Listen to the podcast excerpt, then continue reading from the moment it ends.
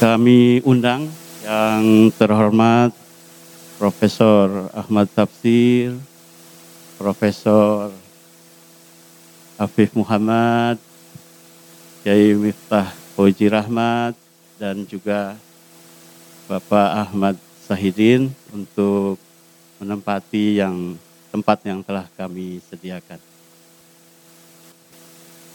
Terima kasih. Bismillahirrahmanirrahim. Allahumma salli ala Sayyidina Muhammad wa ala ali Sayyidina Muhammad. Assalamualaikum warahmatullahi wabarakatuh. Alhamdulillah kita bisa berkumpul dalam silaturahmi yang sangat mulia di majelis yang sangat mulia majelis para penuntut ilmu.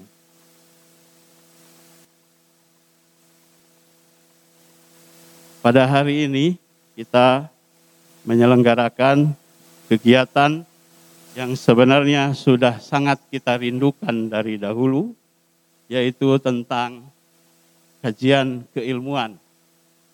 Tradisi intelektual adalah tradisi yang dibangun untuk menumbuhkan nalar kritis, reflektif, dan berpihak kepada kebenaran. Di antaranya membaca, berdiskusi, menulis, dan beraksi. LPII Mutahari didirikan oleh Allah Yarham, Kiai Dr. Jaludin Rahmat, bertujuan untuk berperan aktif dalam menciptakan suasana intelektual tersebut. Menjadikan LPII sebagai ruang simulator bagi mereka yang menginginkan pencerahan pemikiran dalam perjalanan intelektual. Maka dari itu, dalam rangkaian Haul Allah Yarham Kiai Jaludin Rahmat yang pertama ini LPII mencoba untuk berusaha menghidupkan kembali warisan beliau yaitu tradisi intelektual ini melalui lembaga yang telah beliau rintis dari awal. Berbahagia bagi kami karena bersama kita telah hadir sahabat-sahabat beliau yang sejak dari awal sudah mendampingi dan menjadi mitra di dalam mencapai tujuan tersebut. Kami haturkan selamat datang pada Prof. Ahmad Tafsir, pada Prof. Afif Muhammad yang telah berkenan hadir di tempat kami ini. Mudah-mudahan kita semua mendapatkan berkah juga dari apa yang telah beliau-beliau ini selama ini. Oleh karena itu, ini adalah satu peristiwa yang sangat membahagiakan, karena sebenarnya ide untuk menyelenggarakan ini sudah sejak lama, tapi karena seperti kita ketahui negeri kita sedang diuji dengan wabah pandemi, maka baru sekarang kita bisa menyelenggarakan kegiatan ini secara hibrid yaitu mungkin kita bisa sebagian bertatap langsung di lokasi dan sebagian yang lain menyimak di YouTube. Oleh karena itu, ini adalah ide dan gagasan yang cukup besar, tapi kita laksanakan dalam tempo yang sesingkat-singkatnya. Oleh karena itu, kami berhutang banyak dan berterima kasih kepada seluruh yang telah melalui perantaraan mereka acara ini bisa terselenggara dengan baik. Pada para asatid, pada para ketua, para jamaah, terutama pada rekan-rekan studio pengafir yang sudah bekerja baku untuk menyelenggarakan acara ini, sehingga mengutip ucapan Yai Miftah bahwa kita tidak menyangka bahwa dari sebuah ide gagasan yang memang luar biasa, tapi bisa mewujud seperti ini adalah sesuatu sangat luar biasa. Oleh karena itu mari kita ucapkan terima kasih kepada teman-teman yang sudah menyelenggarakan acara ini dengan baik. Selanjutnya kita akan mendengarkan iftitah sekaligus hantaran doa yang akan dipimpin oleh Yai Miftah dan selanjutnya acara akan saya serahkan pada Ustadz Ahmad Hidin untuk memimpin acara diskusi ini. Oleh karena itu sekali lagi kami mohon maaf jika dalam penyelenggaraan ini banyak kekurangan. Ini acara pertama dalam menyambut haul Yarham. Terima kasih atas perhatiannya.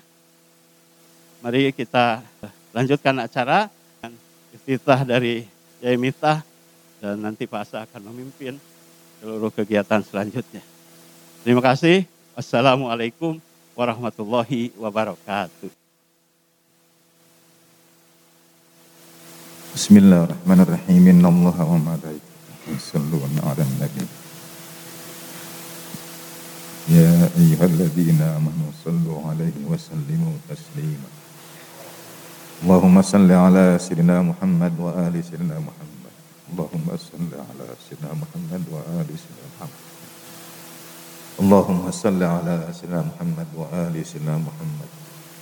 اللهم صل على سيدنا محمد وآل سيدنا محمد في الأولين وصل وسلم على سيدنا محمد وآل سيدنا محمد في الآخرين اللهم صل وسلم على سيدنا محمد وآل سيدنا محمد في النبيين وصل وسلم على سيدنا محمد وآل سيدنا محمد في المرسلين اللهم صل وسلم وبارك على سيدنا محمد وآل سيدنا محمد في كل وقت وحين وصل وسلم وبارك على سيدنا محمد وآل سيدنا محمد في أعلى إليين اللهم صل وسلم وبارك على سيدنا محمد وآل سيدنا محمد حتى ترث الأرض ومن عليها وأنت خير الوارثين اللهم إنا آمنا بسيدنا محمد وآله فلم نره ولا تحرمنا في الجنان رؤيتهم وصحبتهم وارزقنا شفاعتهم واسقنا من حوضهم مشربا رويا سائغا هنيئا لا نظمأ بعده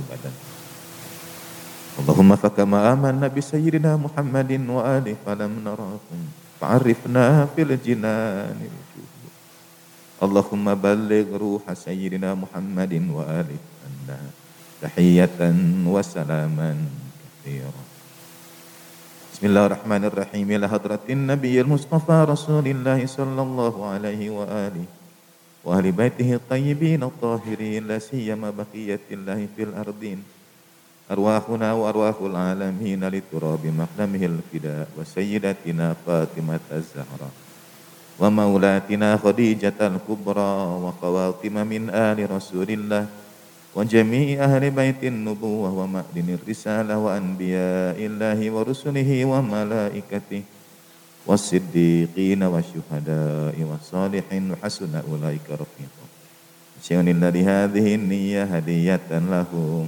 الفاتحة أعوذ بالله من الشيطان الرجيم بسم الله الرحمن الرحيم الحمد لله رب العالمين الرحمن الرحيم مالك يوم الدين إياك نعبد وإياك نستعين اهدنا الصراط المستقيم.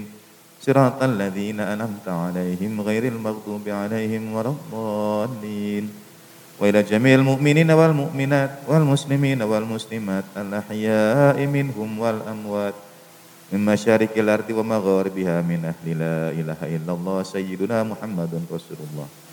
وخصوص لهم منهم آباءنا وأمهاتنا وأجدادنا وجداتنا وأحبانا وأقربانا وأزواجنا وذرياتنا وجميع الواجبات الحقوق علينا منهم أساتذتنا وأساتذة أساتذتنا ومشايخنا ومشايخ مشايخنا وجميع مراجعنا العظام وعلمائنا الكرام وجميع شيوخ الإسلام وعباد الرحمن واغفر لهم في هذا اليوم Mari kita sebut nama kedua orang tua kita, guru-guru kita.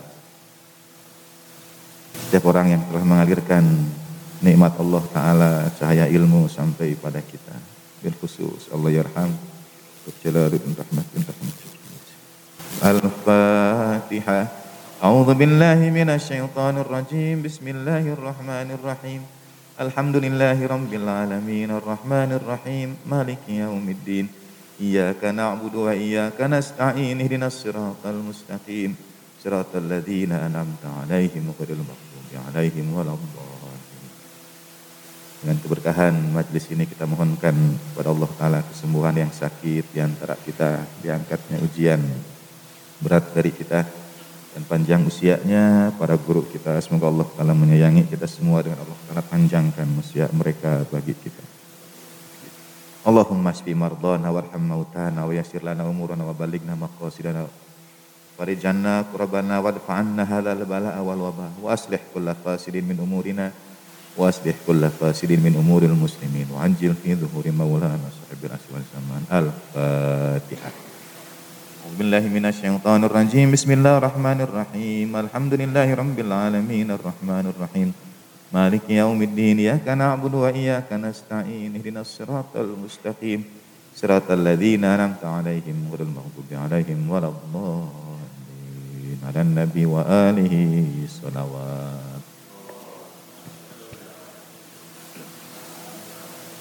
Bismillahirrahmanirrahim.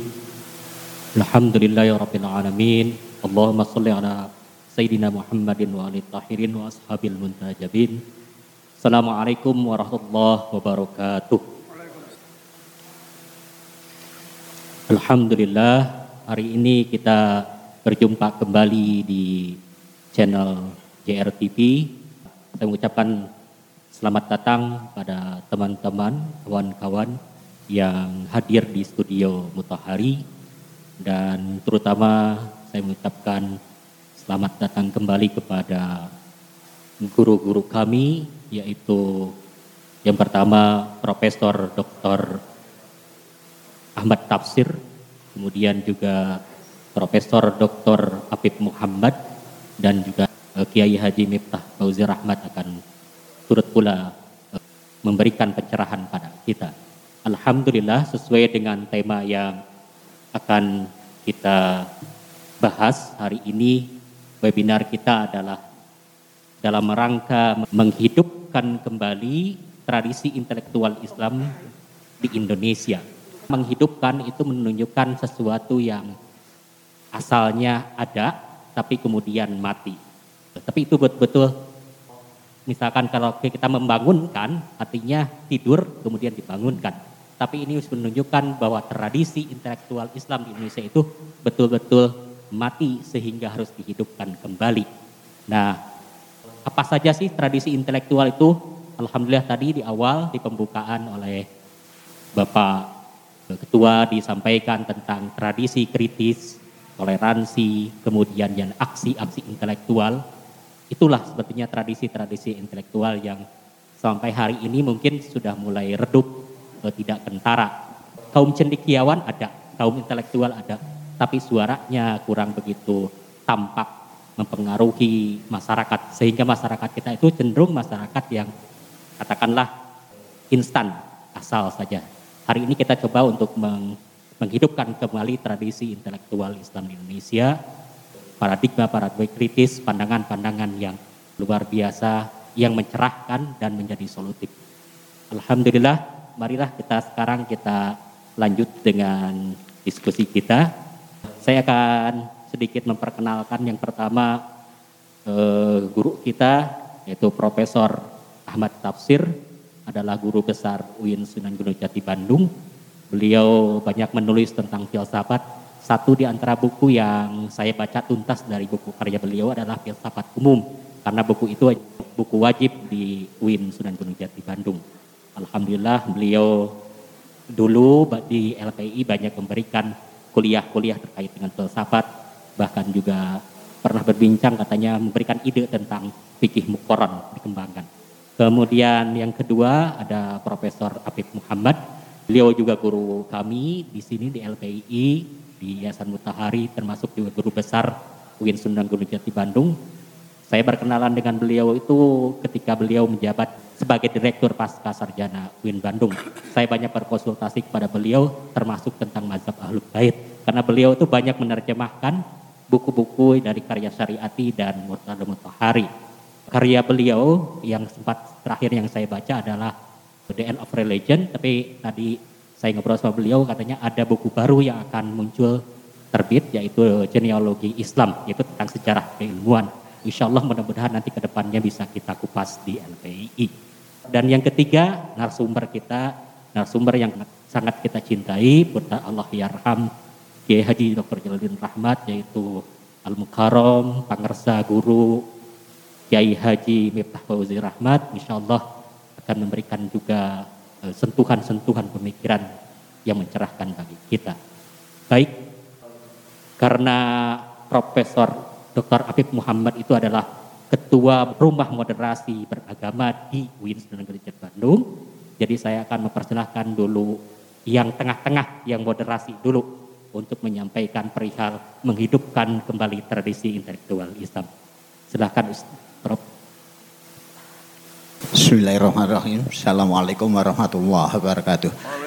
Alhamdulillah wassalatu wassalamu ala Rasulillah wa ala alihi wa sahbihi mawala. Asyhadu an la ilaha illallah dahu la syarikalah wa asyhadu anna Muhammadan abduhu wa rasuluh. Allahumma shalli ala sayyidina Muhammad wa ala alihi wa sahbihi ajmain. Yang saya muliakan guru saya Profesor Dr. Ahmad Tafsir. Saya hari ini berbahagia sekali bisa hadir kembali di tempat yang bagi saya bisa mengundang banyak kenangan lama. Ketika kami dulu pernah sekalipun tempatnya mungkin di sana di aula SMA dulu itu ada kuliah-kuliah filsafat, kuliah kalam, kuliah tasawuf yang kemudian beberapa di antaranya sempat jadi buku ya. Itu tradisi kita yang lalu. Yang sudah lama apa ya?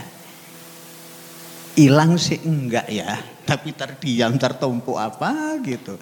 Nah sekarang kita mau menghidupkan itu kembali.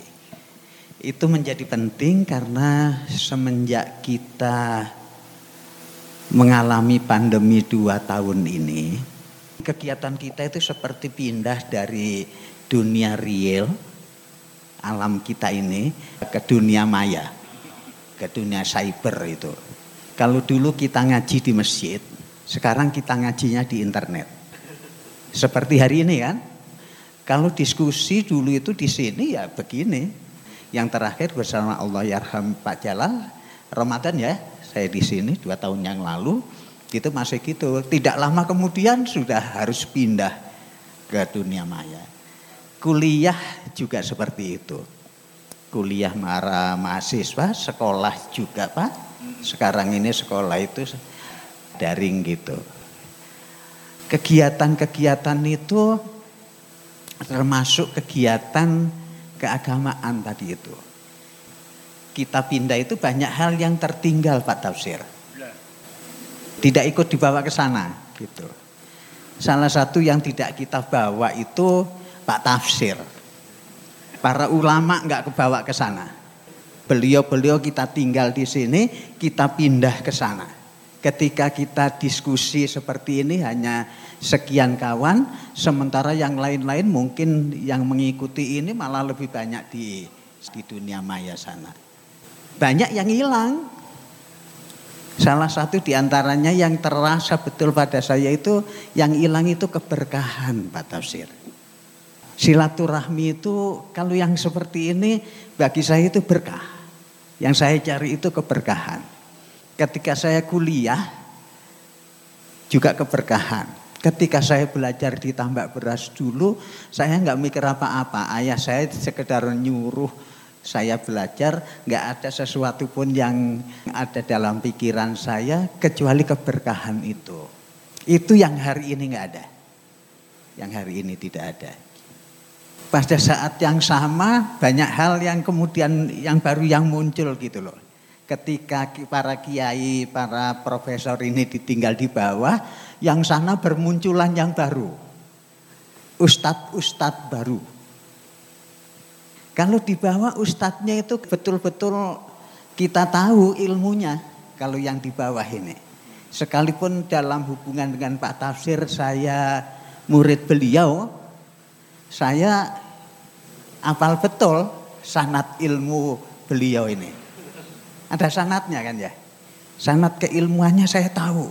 Beliau orang Bengkulu, kemudian sekolah Muhammadiyah ya Pak ya. Habis sekolah Muhammadiyah kemudian ke Jogja, dari Jogja kemudian ke Jakarta. Saya apal sanat keilmuan beliau. Jadi kalau beliau menyampaikan sesuatu kepada saya, saya nggak ragu-ragu. Karena ada sanatnya itu. Beliau juga mungkin apa sanat keilmuan saya. Ketika kita pindah ke atas, ke dunia maya, kita ketemu, tidak lagi ketemu ini. Kita meninggalkan para kiai, kehilangan berkah, kemudian naik ke atas, bertemu dengan orang-orang yang sanat keilmuannya enggak ketahuan.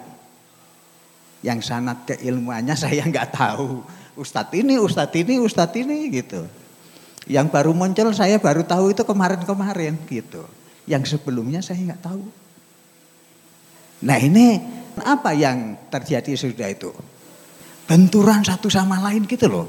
Kalau di bawah para kiai itu teduh, sejuk gitu kalau yang di dunia internet ini, ya Allah itu apa ya?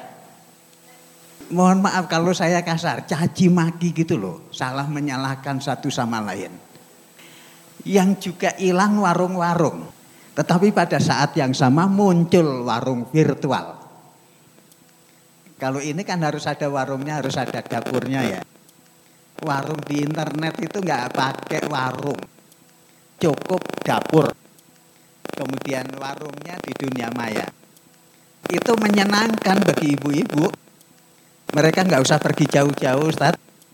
Jadi tinggal istri saya itu tinggal klik gini aja setiap hari itu.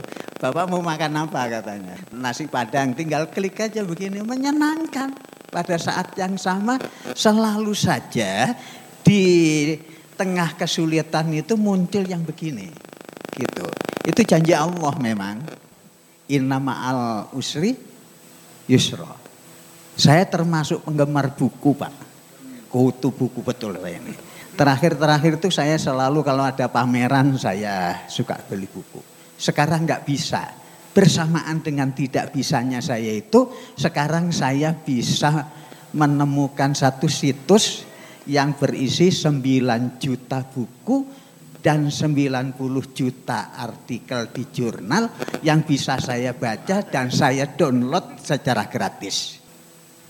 Dulu kalau saya ke Mizan gitu ya, itu membeli satu buku ada yang 900 itu buku tafsir saya itu 980 harganya. Sekarang buku segitu itu bisa kita download gratis. Luar biasa kan ini innama al usri yusra. Tetapi bersamaan dengan itu juga karena belajar secara daring itu kehilangan yang saya sering sebut sebagai human touch itu Pak. Sentuhan kemanusiaan ini loh seperti saya berdampingan dengan Pak Tafsir ini kan human touch enak sekali Pak. Sekarang kita nggak ketemu itu. Saya kuliah di rumah sendirian, ngomong sendirian, mahasiswa saya yang siakan bana itu mendengarkan entah di mana mereka. Iya. Tidak sekedar itu, hari ini orang bisa belajar apa saja lewat internet. Istri saya belajar masak, mencoba masakan tertentu tidak harus lewat buku menu sekarang.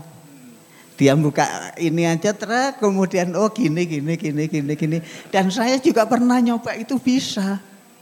Belajar nanam pohon juga bisa belajar nambal ban juga bisa lewat itu itu juga bisa kita lakukan dan gampang ini nanti akan menyebabkan orang menjadi semakin males belajar secara formal lama kelamaan orang nggak mau belajar secara formal.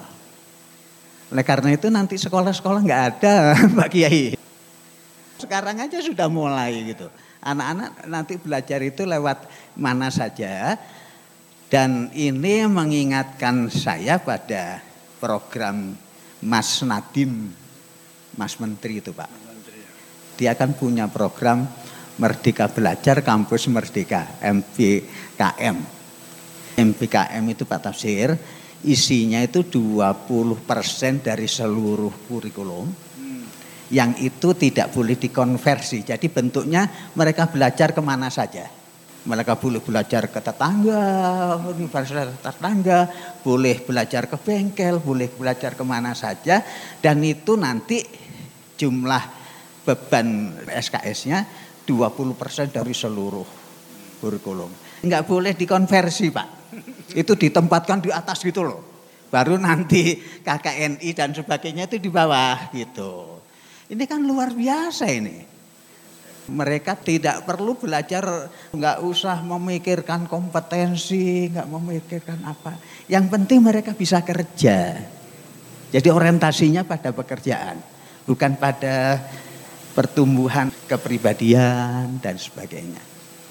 Nah, karena itu maka ketika kita belajarnya seperti itu, tradisi intelektual kita ini perlahan-lahan ya kalau yang disebut tradisi intelektual tadi itu antara lain membaca ya, berpikir kritis, kemudian nulis dan beraksi, semuanya barang mewah sekarang. Anak-anak Indonesia itu Pak, hanya 0,001 persen yang membaca buku. Menurut sebuah survei. Artinya apa? Dari 10 ribu orang anak hanya ada satu yang membaca. Dalam setahun. Dalam setahun pak. Sementara di negara maju seperti Amerika anak-anak SD itu membaca dalam sebulan 3 sampai 5 buku. Saudara-saudara baca berapa buku selama pandemi ini? Baca berapa buku? Enggak kan Nah ini yang kemudian terus mati ini. Apa harus dibiarkan begini nanti? Dibiarkan para kiai ini tertinggal, digantikan dengan para ustadz yang kita nggak tahu sanat akademiknya, sanat keilmuannya. Sanat itu penting loh. Penting. Sangat penting ya. Hadis kalau nggak ada sanatnya, ditolak kan. Ilmu nggak ada sanatnya, tolak. Nah oleh karena itu seperti ini hari ini kondisinya. Nah oleh karena itu tetap harus ada yang mau menghidupkan tradisi keilmuan ini. Menghidupkan tradisi keilmuan itu kan salah satu cirinya tadi berpikir kritis. Hati-hati Pak berpikir kritis hari ini. Enggak aman nggak aman sekarang itu. Ngeritik sedikit aja sudah dilaporin. Orang itu sudah nggak tahan menghadapi kritik. Sementara dunianya semakin terbuka. Ada banyak kasus kan. Orang disebut begini dilaporkan. Begini dilaporkan. Sampai-sampai pernah kan Pak Yusuf Kala mengeluh itu. Gimana sih caranya supaya mengeluarkan pendapat yang bertentangan itu tetap merasa aman gimana caranya ini supaya tetap. Nah itu kan tradisi kita ya. Tradisi keilmuan itu berpikir kritis. Sehari ini nggak aman berpikir kritis. Tetapi sekali lagi tetap harus ada yang mau melakukan. Kalau tidak dilakukan ini akan semakin terpuruk semakin jauh dan kemungkinan akan hilang.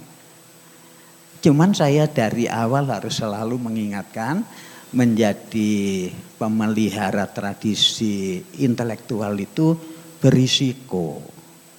Sangat besar risikonya Pak Tafsir.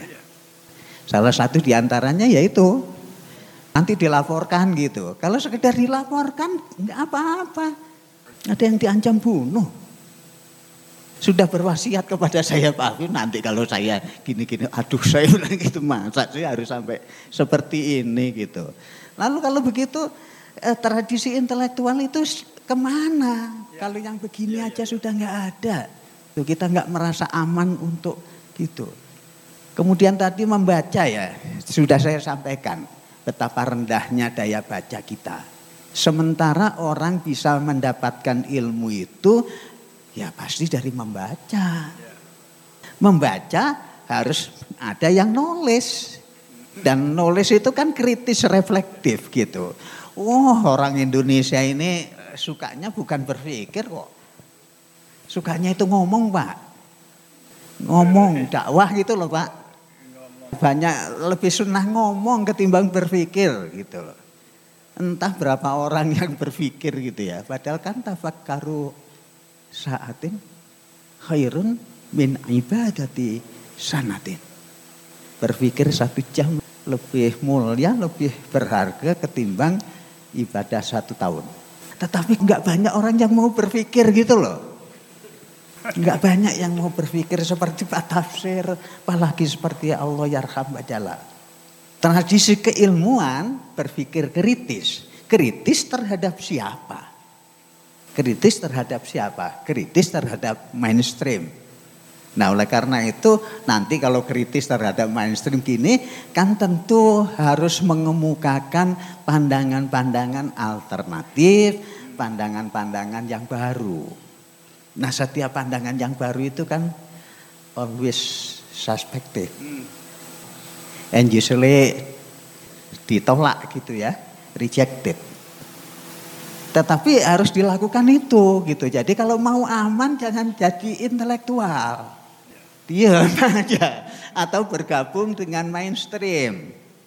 Kalau bergabung dengan mainstream enak dan orang memang lebih suka bergabung dengan mainstream daripada menjadi pengusung gagasan-gagasan baru, pikiran-pikiran kritis karena memang begini kondisinya hari ini. Berpikir kritis berpikir menjadi intelektual salah satu tandanya seperti Allah yarham Pak Jalal. Nulis buku. Pikirannya itu dituangkan di buku. Hari ini penerbit kolab semua gitu kan. Mau nerbitkan buku ke mana? Kolab semua. Kalau dulu tradisi nulis itu luar biasa sekali. Atau Bari itu umurnya Pak Tafsir berapa sekarang? 80 Iya, Tobari 88. Angka Hijriah 88. Kalau karyanya itu dihitung per halaman, maka beliau begitu dilahirkan sampai meninggal usia 88 itu setiap hari nulis 8 halaman buku sejak lahir. Itu tradisi keilmuannya. Kalau di kalangan si ada yang nulis 100 jilid buku ya. Iya, ada yang 100 jilid buku ya. Saya pernah baca kok ini sampai 100 gini gitu. Nulis buku. Imam Syafi'i nulis Al-Um. Nulis Al-Um dan yang lain-lain tebal. Ketika belum ada kertas. Tafsir Quran Anda sudah sampai jilid berapa? Tafsir Qurannya sudah sampai jilid berapa? Sudah khatam Pak. hatam, hatam juz sama, hatam juz sama. Nah, Imam Syafi'i itu belum ada komputer. Zaman Imam Syafi'i abad ketiga kan, abad ke-8, 9 Masehi. Beliau itu kalau nulis sesuatu itu di perkamen bekas. Kalau kita kertas yang di yang bekas itu tulis itu. Jadi al-um. Al-um itu sampai sekarang dipelajari orang. Lebih dari seribu tahun. Kira-kira berapa orang yang sudah belajar dari kitab itu? Jutaan, mungkin miliar. Al-Um, ya. Sampai hari ini dipelajari orang. Itu kan hebatnya Imam Syafi'i ya. Atau bodohnya kita gitu loh. Atau bodohnya kita. Buku seribu tahun lalu kita pelajari. Sepertinya kita tidak bisa membuatnya. Nah tradisi ini dulu itu berpikir kritis itu terbukti begitu bagusnya sehingga ketika seseorang berbeda pendapat dengan orang lain itu merupakan sesuatu yang sangat biasa bahkan sangat dihargai. Bukan dilaporkan Imam Syafi'i punya murid Imam Hambali ya. Itu kan berbeda sekali pendapatnya.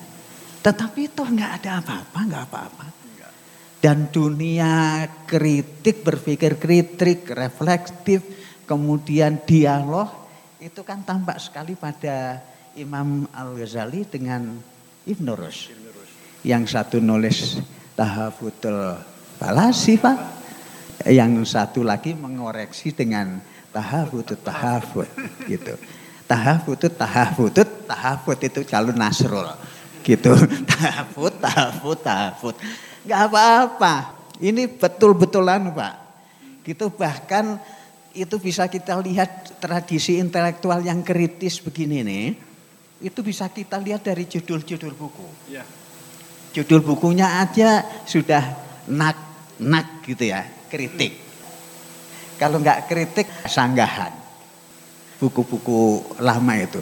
Dan itu nggak nggak ada masalah, semakin menumbuhkan gairah untuk saling membuktikan kebenaran-kebenaran yang diyakini masing-masing. Tetapi itu kemudian dibunuh pelan-pelan.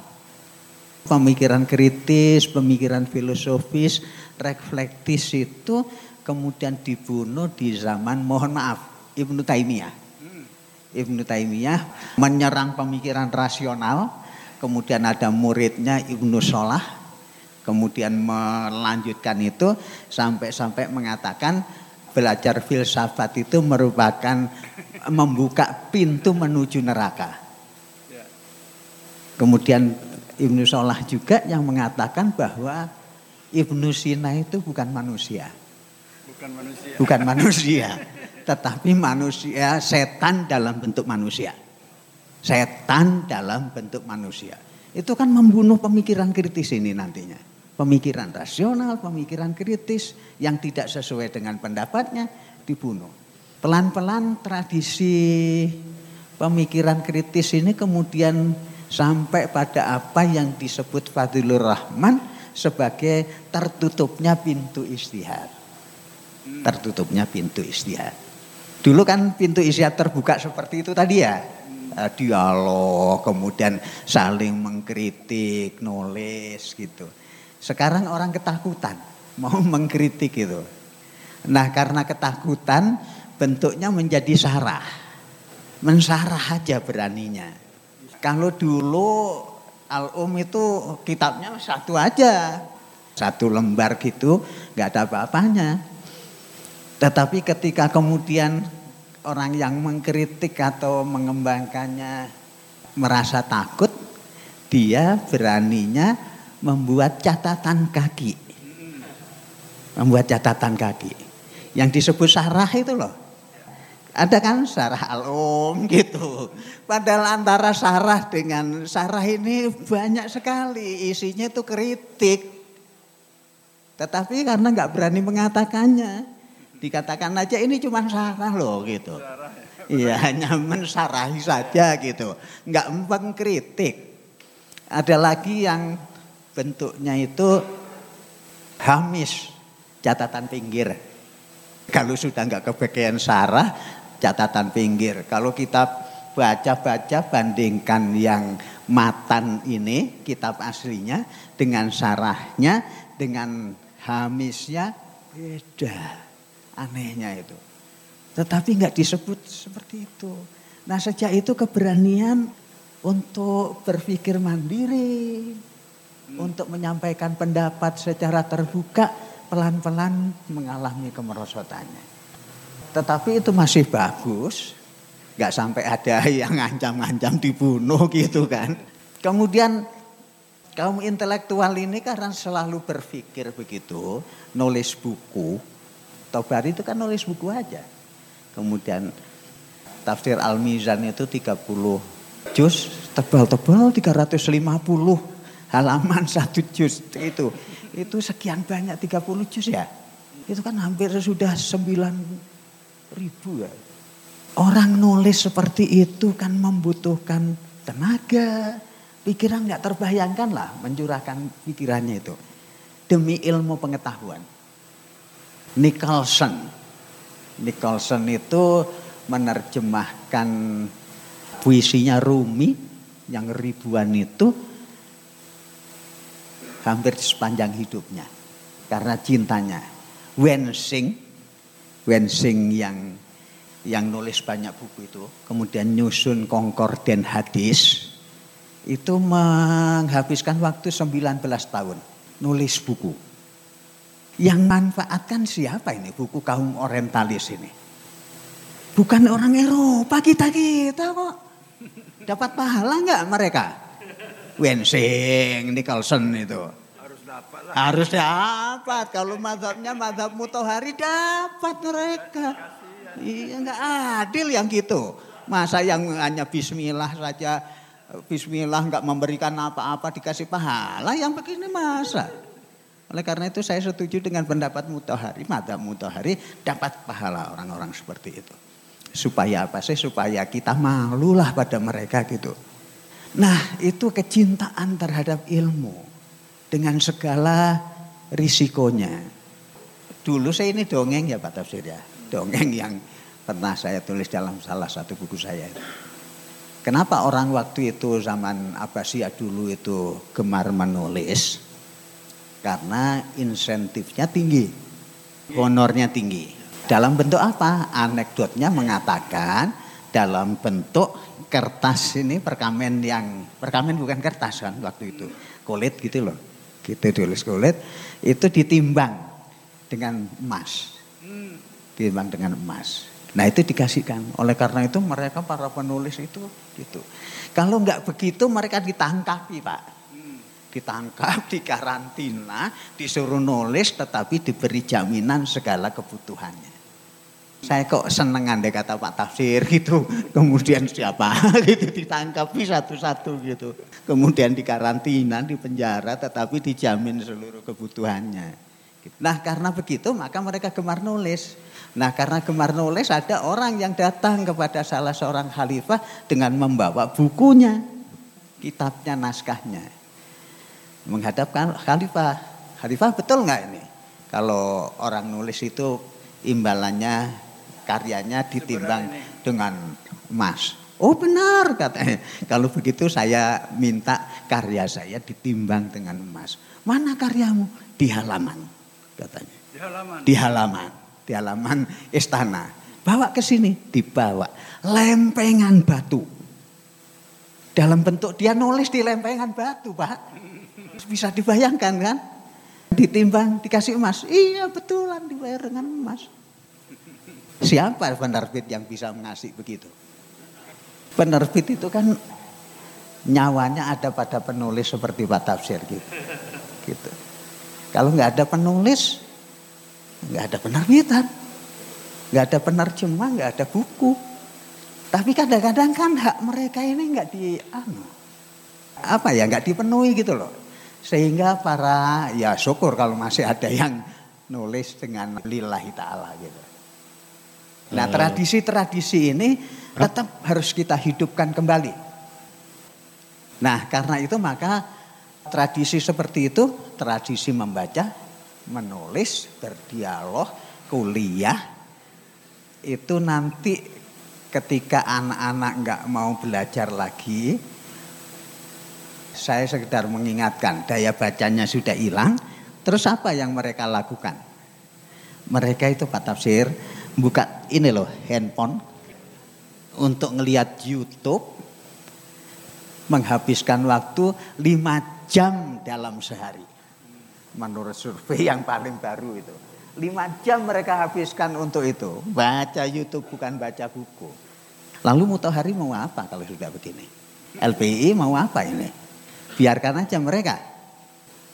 Nah oleh karena itu mungkin ya kalau saya boleh apa ya boleh mengenang masa-masa waktu di sana dulu awal-awal mutohari kita kuliah paket lagi supaya ada kehidupan, ada gairah kembali di tengah orang-orang sudah nggak mau belajar karena ngelihat YouTube aja.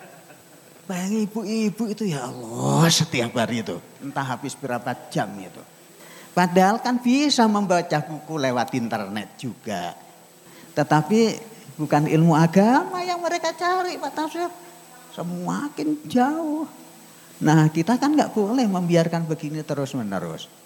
Assalamualaikum warahmatullahi wabarakatuh. Waalaikumsalam warahmatullahi wabarakatuh. Terima kasih Prof. Habib Muhammad yang sudah memberikan paparan tradisi intelektual sampai juga beberapa masukan-masukan untuk pengembangannya. Sekarang kita beralih ke Profesor Dr. Ahmad Tafsir. Silahkan Prof. Kita 20 menit. Lima menit aja lah. Acara seperti ini bagus. Gak usah terlalu banyak, sebulan sekali aja. Tapi tidak sekedar begini, ada yang harus kalian kerjakan. Bikinlah per tema. Satu tema bagi menjadi dua tiga ceramah. Kalau satu tema satu ceramah tentu kurang. Misalnya hal kejujuran itu sebetulnya beberapa kali bisa ya. Tapi ya kasihlah waktu tiga kali. Gitu. Supaya mau baliknya juga rada berat kerjanya. Harus siap bahannya kan. Itu satu. Yang kedua, saya jarang ke sini ya. Kalau saya ke sini ingat jalan wae. Kenapa? Saya mula-mula ketemu Jalal itu kan dia masih kelas 1 di Unpad. Saya Jumat, dia khutbah. Ini anak muda kok khutbahnya bagus sekali. Saya panggil ke rumah. Kan di rumah saya sayur kangkung. Dia puji-puji sayur kangkung. Memang istri saya ahli bikin sayur kangkung kangkung itu. Campur asin, enak sekali. Itulah mulanya saya kenal sama Jalal. Dia masih TK 1 itu baru masuk. Tapi sudah saya lihat, wah ini orang pinter ini. Saya deketin. Dia kawin sama istrinya itu juga ya gara-gara saya sebetulnya.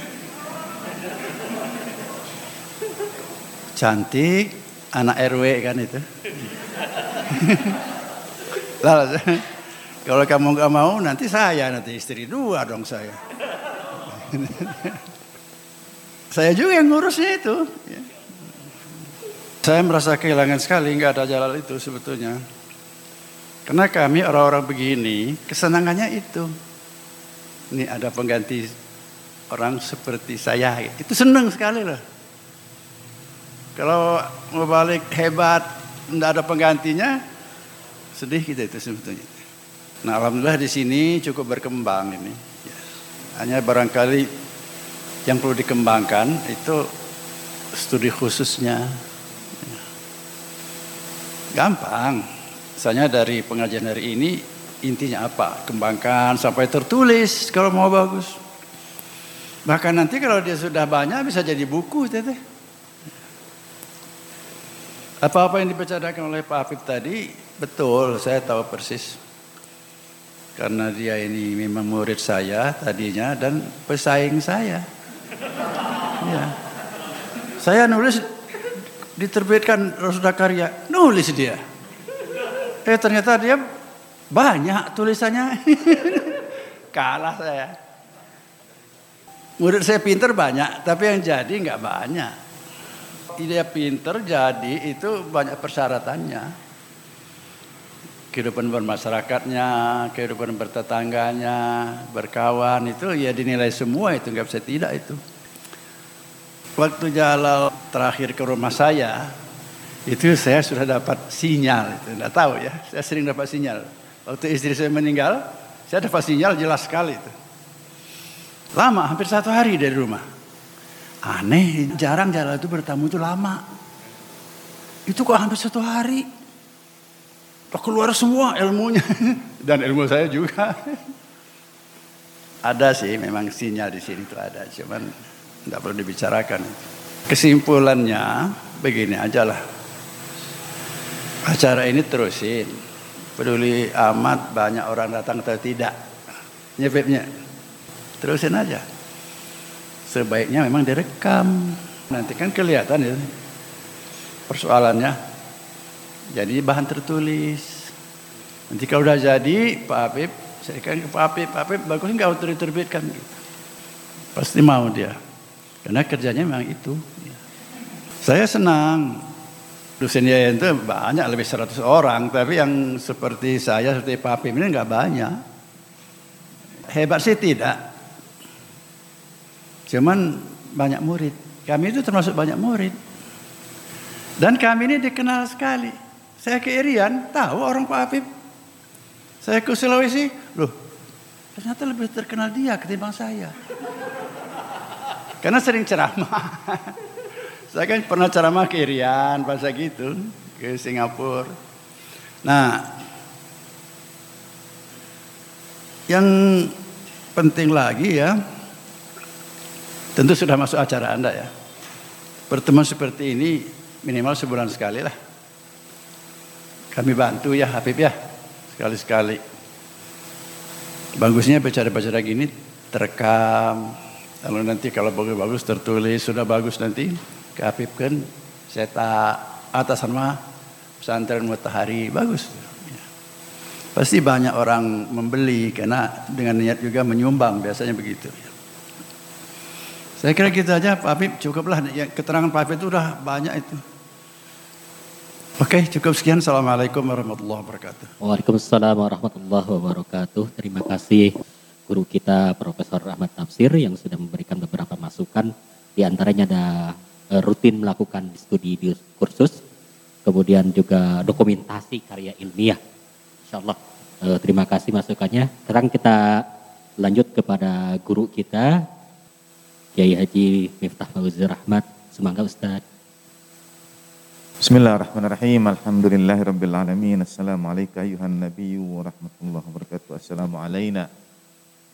Ala ibadillahi salihin. Assalamualaikum warahmatullahi wabarakatuh.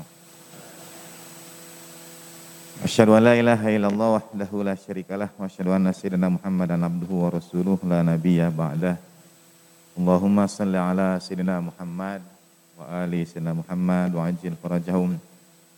Warzuqna fid dunya ziyaratahum wa fil akhirati syafaatahum. Yang kami hormati kedua guru besar kita, Prof. Dr. Ahmad Tafsir, Prof. Dr. Afif Muhammad, Ibu dan Bapak sekalian rahimakumullah.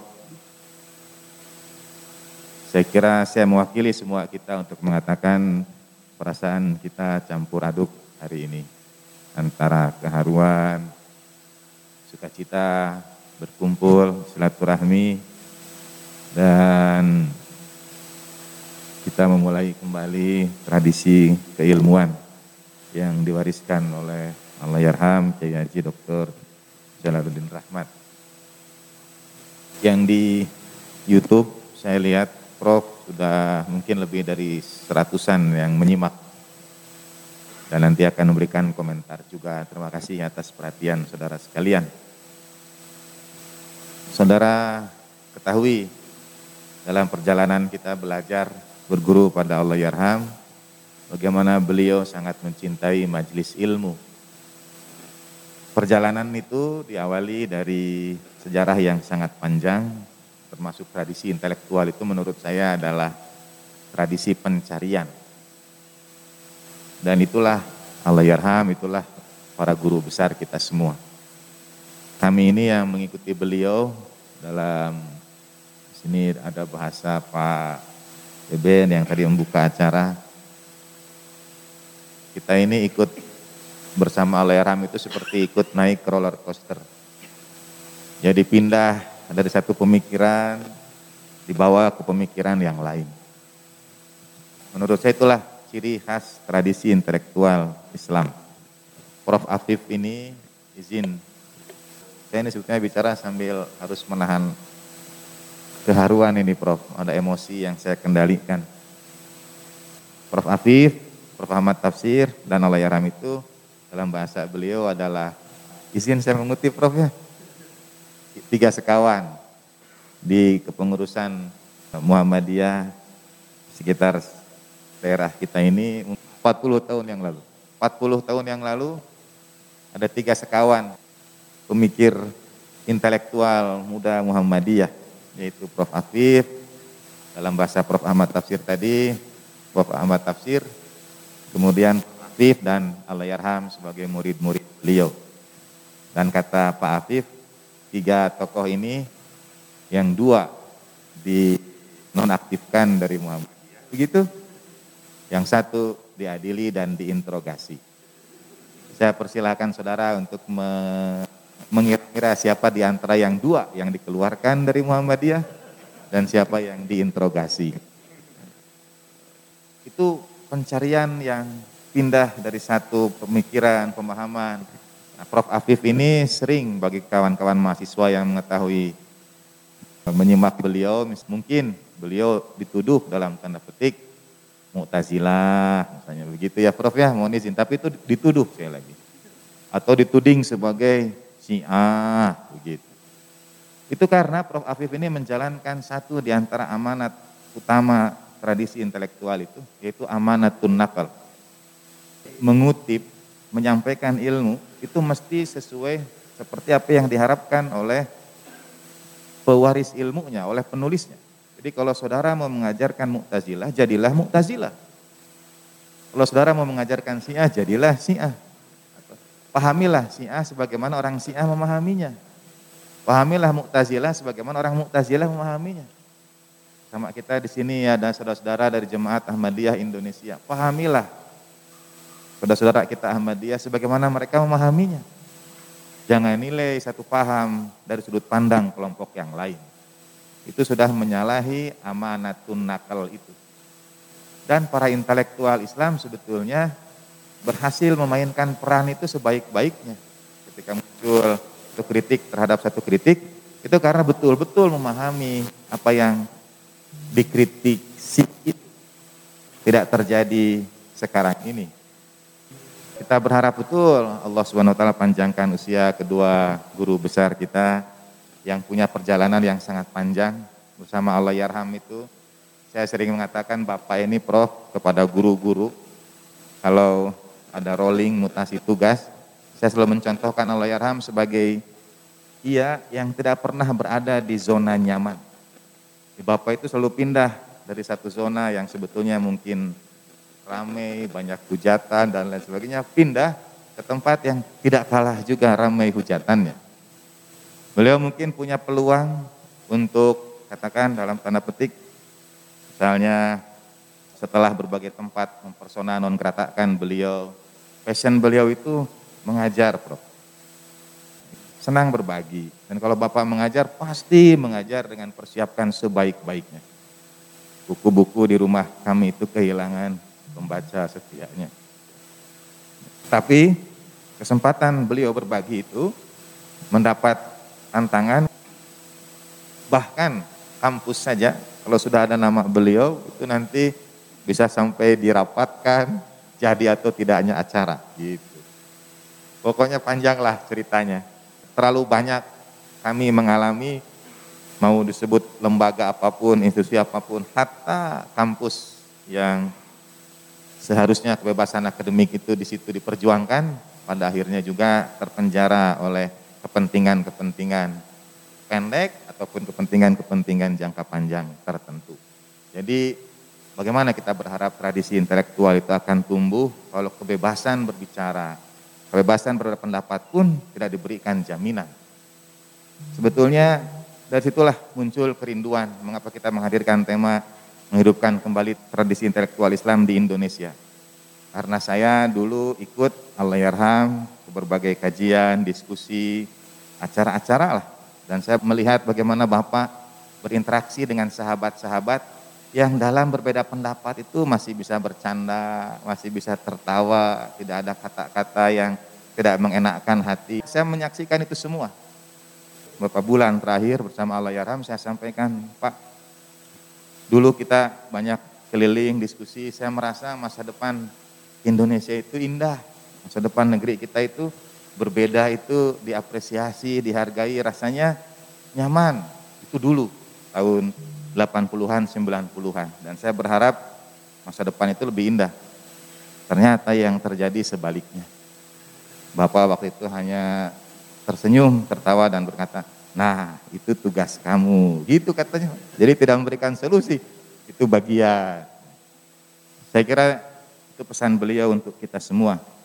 Jadi pertama amanatun nakal, amanat pengutipan, amanat untuk bisa memahami satu pendapat sebagaimana pendapat itu memahaminya. Itu yang sekarang hilang. Begitu banyak konflik yang terjadi dan kita tidak melihat para intelektual bersuara karena mungkin sudah ada pertimbangan-pertimbangan tertentu. Termasuk dalam perkara tentang kelompok ini, kelompok itu atau bahkan konflik seperti Pilkada Jakarta. Kalau mau disebut itu bagian dari memecah bangsa ini mungkin itu ada perannya juga di situ. Tapi tidak terlalu banyak intelektual yang bersuara.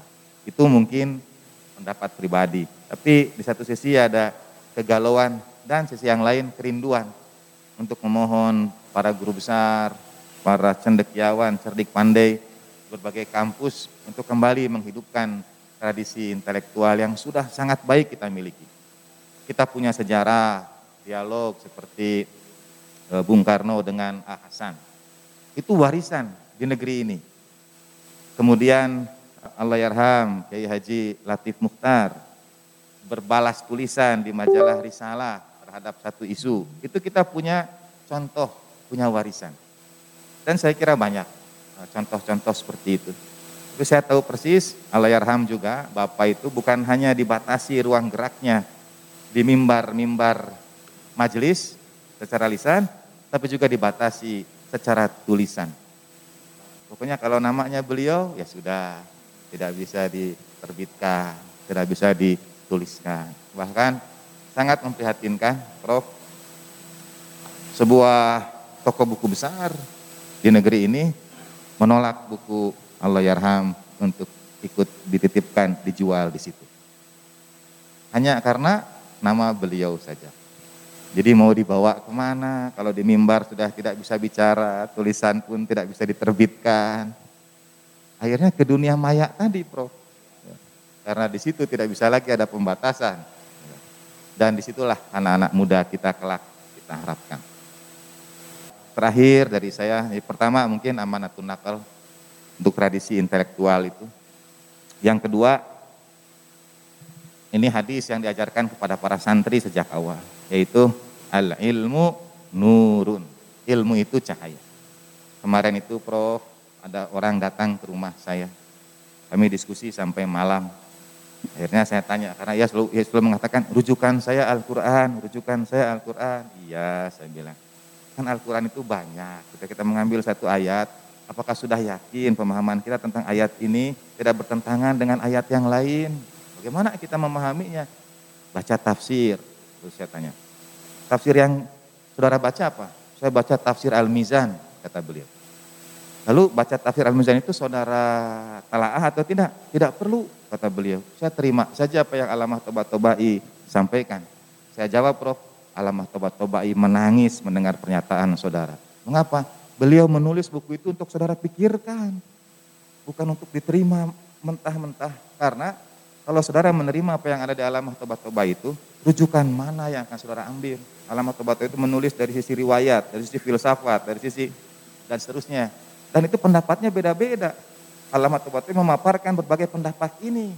Dan kalau saudara mengatakan saya ikut alamah tobat-tobat tanpa berpikir, alamah tobat menyebutkan ada empat pendapat di situ. Saudara ikut yang mana?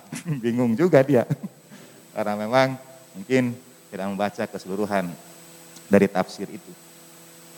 Jadi melanjutkan tradisi yang diwariskan oleh Yarham dan para guru kita, tradisi dialog, tradisi al-ilmu nurun, saya sampaikan. Ilmu itu cahaya dan bagi saya sederhana. Cahaya itu tugasnya menerangi, cahaya itu menyinari. Seperti kalau kita berada di tempat yang gelap, ada cahaya, kita dapat petunjuk. Dada kita jadi lapang. Kalau hidup kita jadi lebih sempit, kita sulit bergerak, ini dan itu menurut saya itu bertentangan dengan asas cahaya itu. Dan cahaya menyinari kepada siapa pun yaklifuhullahu mayyasa. Al ilmu nurun, ilmu itu cahaya. Nah kita berharap insya Allah di LPI ini memang sejak beliau berdua ini saya sebetulnya berharap kalau ada Pak Ruben mencari di ruangan sebelah rekaman kaset yang dulu itu Prof mungkin hampir 30 tahun yang lalu masih ada. Rekaman suara Prof Afif, Prof Ahmad Tafsir masih ada. Nanti kasetnya saya perlihatkan. Beliau-beliau ini bagi yang mengetahui sejarah perjalanan Allah Yarham, misalnya Bapak terakhir mendirikan Ormas Ijabi. Perjalanan beliau itu sebagai aktivis mendirikan ormas. Sebelumnya beliau mendirikan sekolah-sekolah. Sebelum sekolah-sekolah itu berdiri, ini sejarahnya, itu yang lahir duluan adalah LPII. Bahkan itu sebelum Yayasan Mutahari berdiri, LPI sudah berdiri. Dan LPI itu melting pot, LPI itu tempat pertemuan berbagai pemikiran. Tidak satu warna, tidak ada satu warna yang khusus di sini. Tidak. Semua warna pemikiran itu hadir di sini. Para pendirinya, para guru kita sejak awal LPI itu adalah Profesor Dr. Haji Ahmad Tafsir, Profesor Dr. Hafiz Muhammad, Habib Haidar Bagir. Itu guru-guru kita semua, guru-guru LPI. Dari LPI kemudian lahir Yayasan Mutahari. Jadi kalau ada saudara-saudara yang mengatakan dari Yayasan Mutahari lahir pemikiran-pemikiran yang meresahkan, mintalah tanggung jawab pada kedua guru besar ini. Karena mereka berada bersama kelahiran LPI, bersama kelahiran Yayasan Mutahari. Itu tradisi intelektual yang baik waktu itu. Kalaupun ada perbedaan, kita membincangkannya dengan sangat baik beberapa tahun sebelum Allah Yarham itu saya dapat dapat pesan Prof dari sahabat-sahabat Allah Yarham. Di Bandung ini juga ada berapa Prof, kalau saya sebut namanya beliau berdua pasti tahu. Tapi waktu itu mereka berharap ingin bertemu. Hanya sayang situasi sudah pandemi.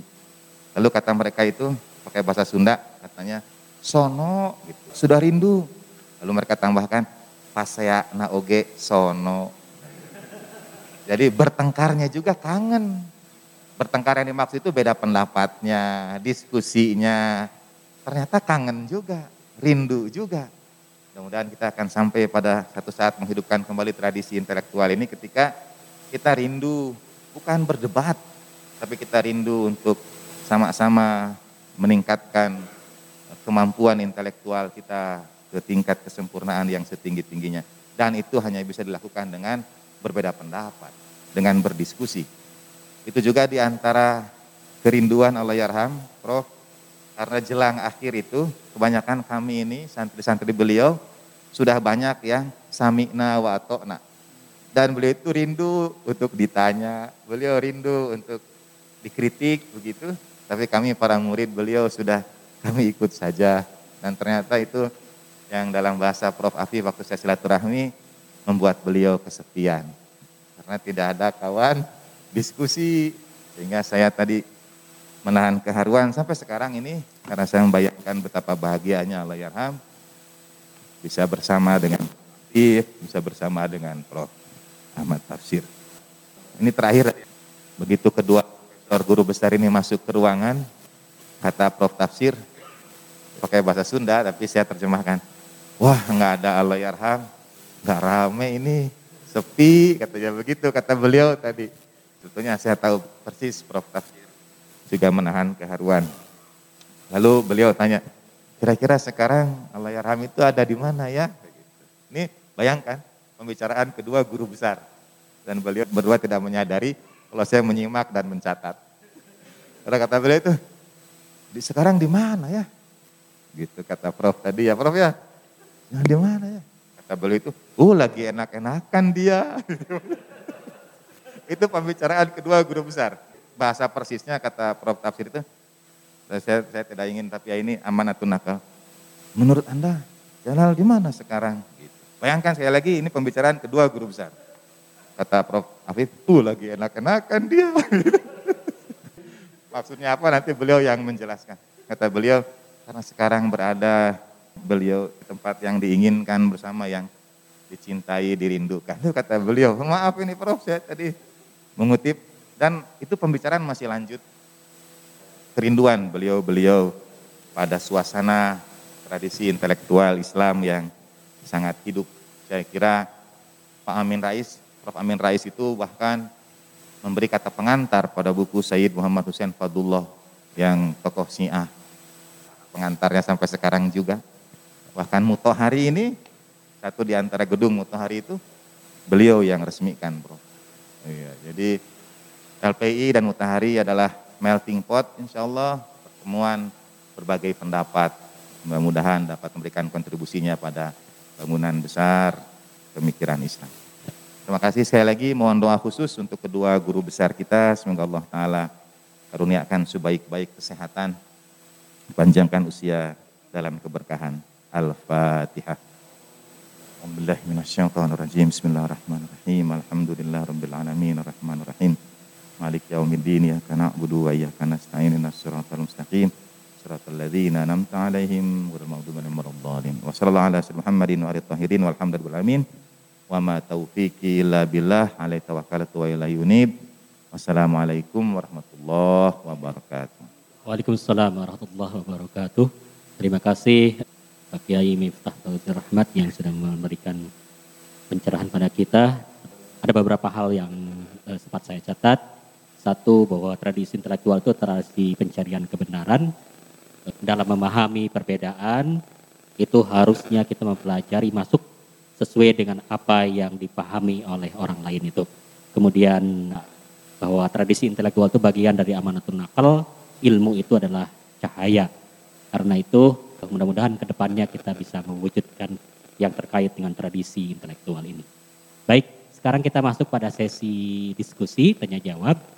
Saya berikan kesempatan kepada audien yang ada di studio Matahari, barangkali dua orang dulu. Dari JAI, Jabat Ahmadiyah, mau memberikan pernyataan. Silakan. Assalamualaikum warahmatullahi wabarakatuh. Nama saya Eki, pengurus Jumat Ahmadiyah Indonesia. Banyak sih sebetulnya yang boleh saya sampaikan, cuma barangkali ini aja, Prof. dan juga Kiai. Masalah intelektual atau berpikir kritis. Kalau saya lihat dari sejarah keagamaan ya, antara katakanlah skisma besar antara Katolik dengan Protestan misalkan. Itu kan pemicunya salah satunya adalah berpikir kritis. Ketika Martin Luther berani mengkritisi Paus pada saat itu tentang beberapa hal. Sehingga kalau dilihat perkembangan sejarahnya adalah orang-orang Protestan lebih kritis. Karena maaf bahasa saya barangkali ajaran Katolik sudah stuck. Stagnan aja sudah begitu aja dari ritual ke ritual. Maaf nih kalau saya salah. Nah, di Islam pun saya perhatikan juga ada kesamaan ya. Mau saya begini, tidak tumbuhnya tradisi intelektual itu karena kita dikunci dengan kalimat samina wa atona. Maka saya bilang, ih jangan-jangan saya salah juga nih mengkritisi gitu loh. Saya ikut dengan nature dari apa yang di sini saya kan juga baru pertama kali. Begitu. Kalau dalam dunia keilmuan di katakanlah dunia sekuler lah, kan dosen itu meminta muridnya untuk bicara. Apalagi di barat, Pak saya alhamdulillah beberapa kali belajarlah di sana. Kalau dia adalah emas itu bukan, Berarti kamu nggak ngerti apa yang saya sampaikan atau kamu tidak mengerti apa yang saya sampaikan sepenuhnya begitu. Kalau di kita kan tidak boleh. Begitu mengkritik dosen nilainya bisa C. Kan begitu. Ini juga salah satu kultur Pak. Di kita bagaimana? Akibatnya apa ketika kritisi-kritisi ketika bapak-bapak masih muda kan banyak pertentangan. Itu barangkali saya hanya mendekatkan bagaimana nih Pak. Bahwa kita mendorong dari dalam berpikir kritis. Karena Maaf aja dalam satu organisasi ormas besar aja begitu gurunya bicara nggak mau bantah pak, diucapkan. Itu memang kulturnya seperti itu gitu. Lalu bagaimana kita menumbuhkan berpikir kritis di kalangan umat Islam? Itu aja barangkali. Terima kasih. Assalamualaikum warahmatullahi wabarakatuh. Waalaikumsalam warahmatullahi wabarakatuh. Barangkali satu lagi. Silakan Bapak Syam ya. Bismillahirrahmanirrahim. Assalamualaikum warahmatullahi wabarakatuh. Allahumma salli ala Sayyidina Muhammad wa ali Sayyidina Muhammad. Bahagia rasanya pagi ini bisa menikmati diskusi yang begitu indah dengan guru-guru kita semua. Semoga Allah panjangkan usia beliau senantiasa fi atamisi wa tamamil afiyah. Uh, saya membayangkan tadi ketika diskusi berlangsung saya bisik pada teman di samping saya. Allah yarham pasti begitu bahagia menyaksikan suasana diskusi seperti ini. Walaupun beliau mungkin lebih bahagia lagi kalau berada di salah satu kursi di depan kita saat ini. Saya termasuk generasi yang sangat beruntung Prof karena bisa menikmati diskusi-diskusi seperti ini di era 90-an. Menikmati diskusi dengan bebas bisa membincangkan pemikiran para tokoh di negeri kita banyak pendekar-pendekar intelektual muslim di kampus-kampus tahun 90-an kita bisa diskusi tentang pemikiran Alayarham Gus Dur, Profesor Cak Nur misalnya, Kunto Wijoyo, di depan kita masih ada para guru besar seperti Prof. Afif dan Ahmad Tafsir. Nah, Salah satu komponen penting untuk lahirnya kembali tradisi intelektual di Indonesia adalah kebebasan berpikir. Cuman saya merasa ada anomali. Di saat sekarang ini justru kebebasan berpikir itu sangat terbuka lebar kerannya. Saking terbuka lebarnya orang bisa ngomong apa saja. Tapi mengapa justru ketika masa seperti sekarang ini, ketika kebebasan berekspresi dan berbicara begitu dibuka lebar, saya nggak tahu apakah hanya saya yang merasa, tapi rasa-rasanya kita kita tidak melihat ada tradisi intelektual Islam yang semeriah dan semewah seperti yang kita pernah rasakan di era 90-an itu. Di mana kampus-kampus tumbuh kelompok-kelompok diskusi yang sifatnya informal tapi sangat intens melakukan diskusi-diskusi. Sekarang ini mungkin tolong saya dikritik kalau tidak tepat. Saya merasa misalnya sekarang anak-anak muda di kampus-kampus sulit lagi menemukan jurnal berbahasa Indonesia yang punya kualifikasi seperti ini yang saya bawa misalnya Al-Hikmah. Di sini ada tulisan Prof. Afif yang saya baca ulang lagi tadi. Lalu ada jurnal Islamika dulu. Ada Ulumul Quran yang terbit. Kita menikmati kemewahan intelektual yang sangat besar.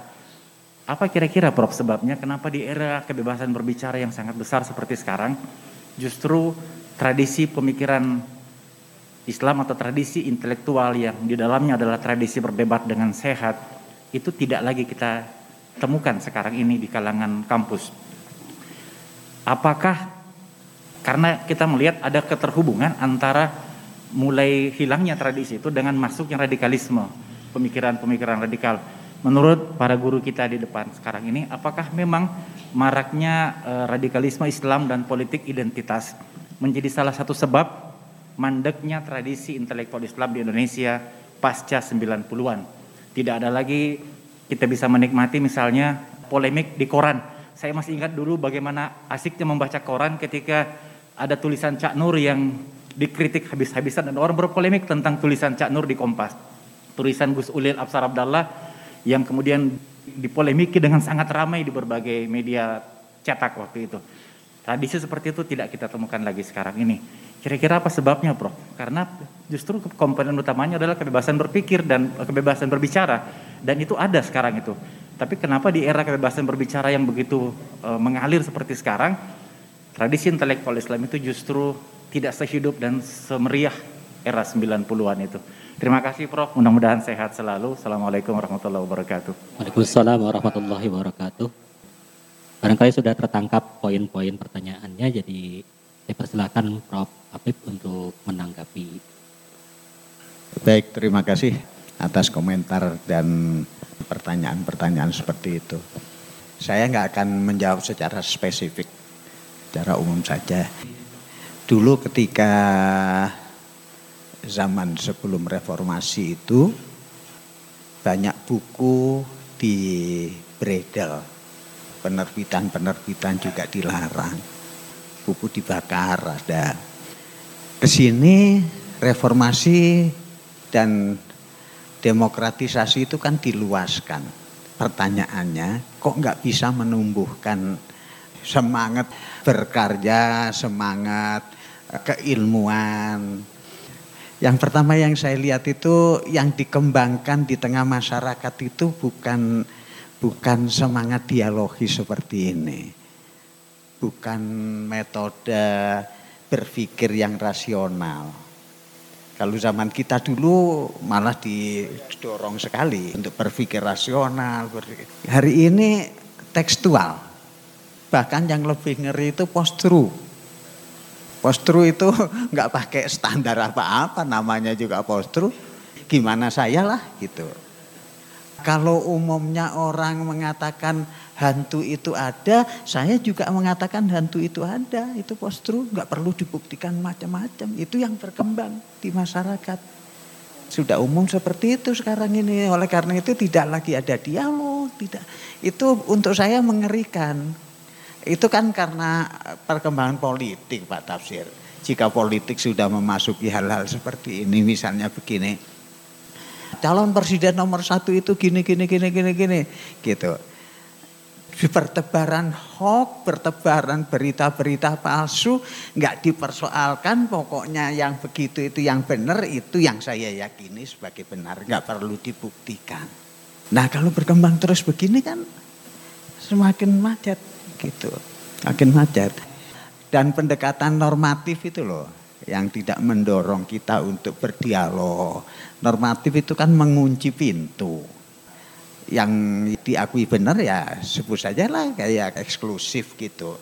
Pendapat saya yang benar, pendapat itu kan yang berkembang. Dan itu mayoritas seperti yang tadi saya katakan gitu.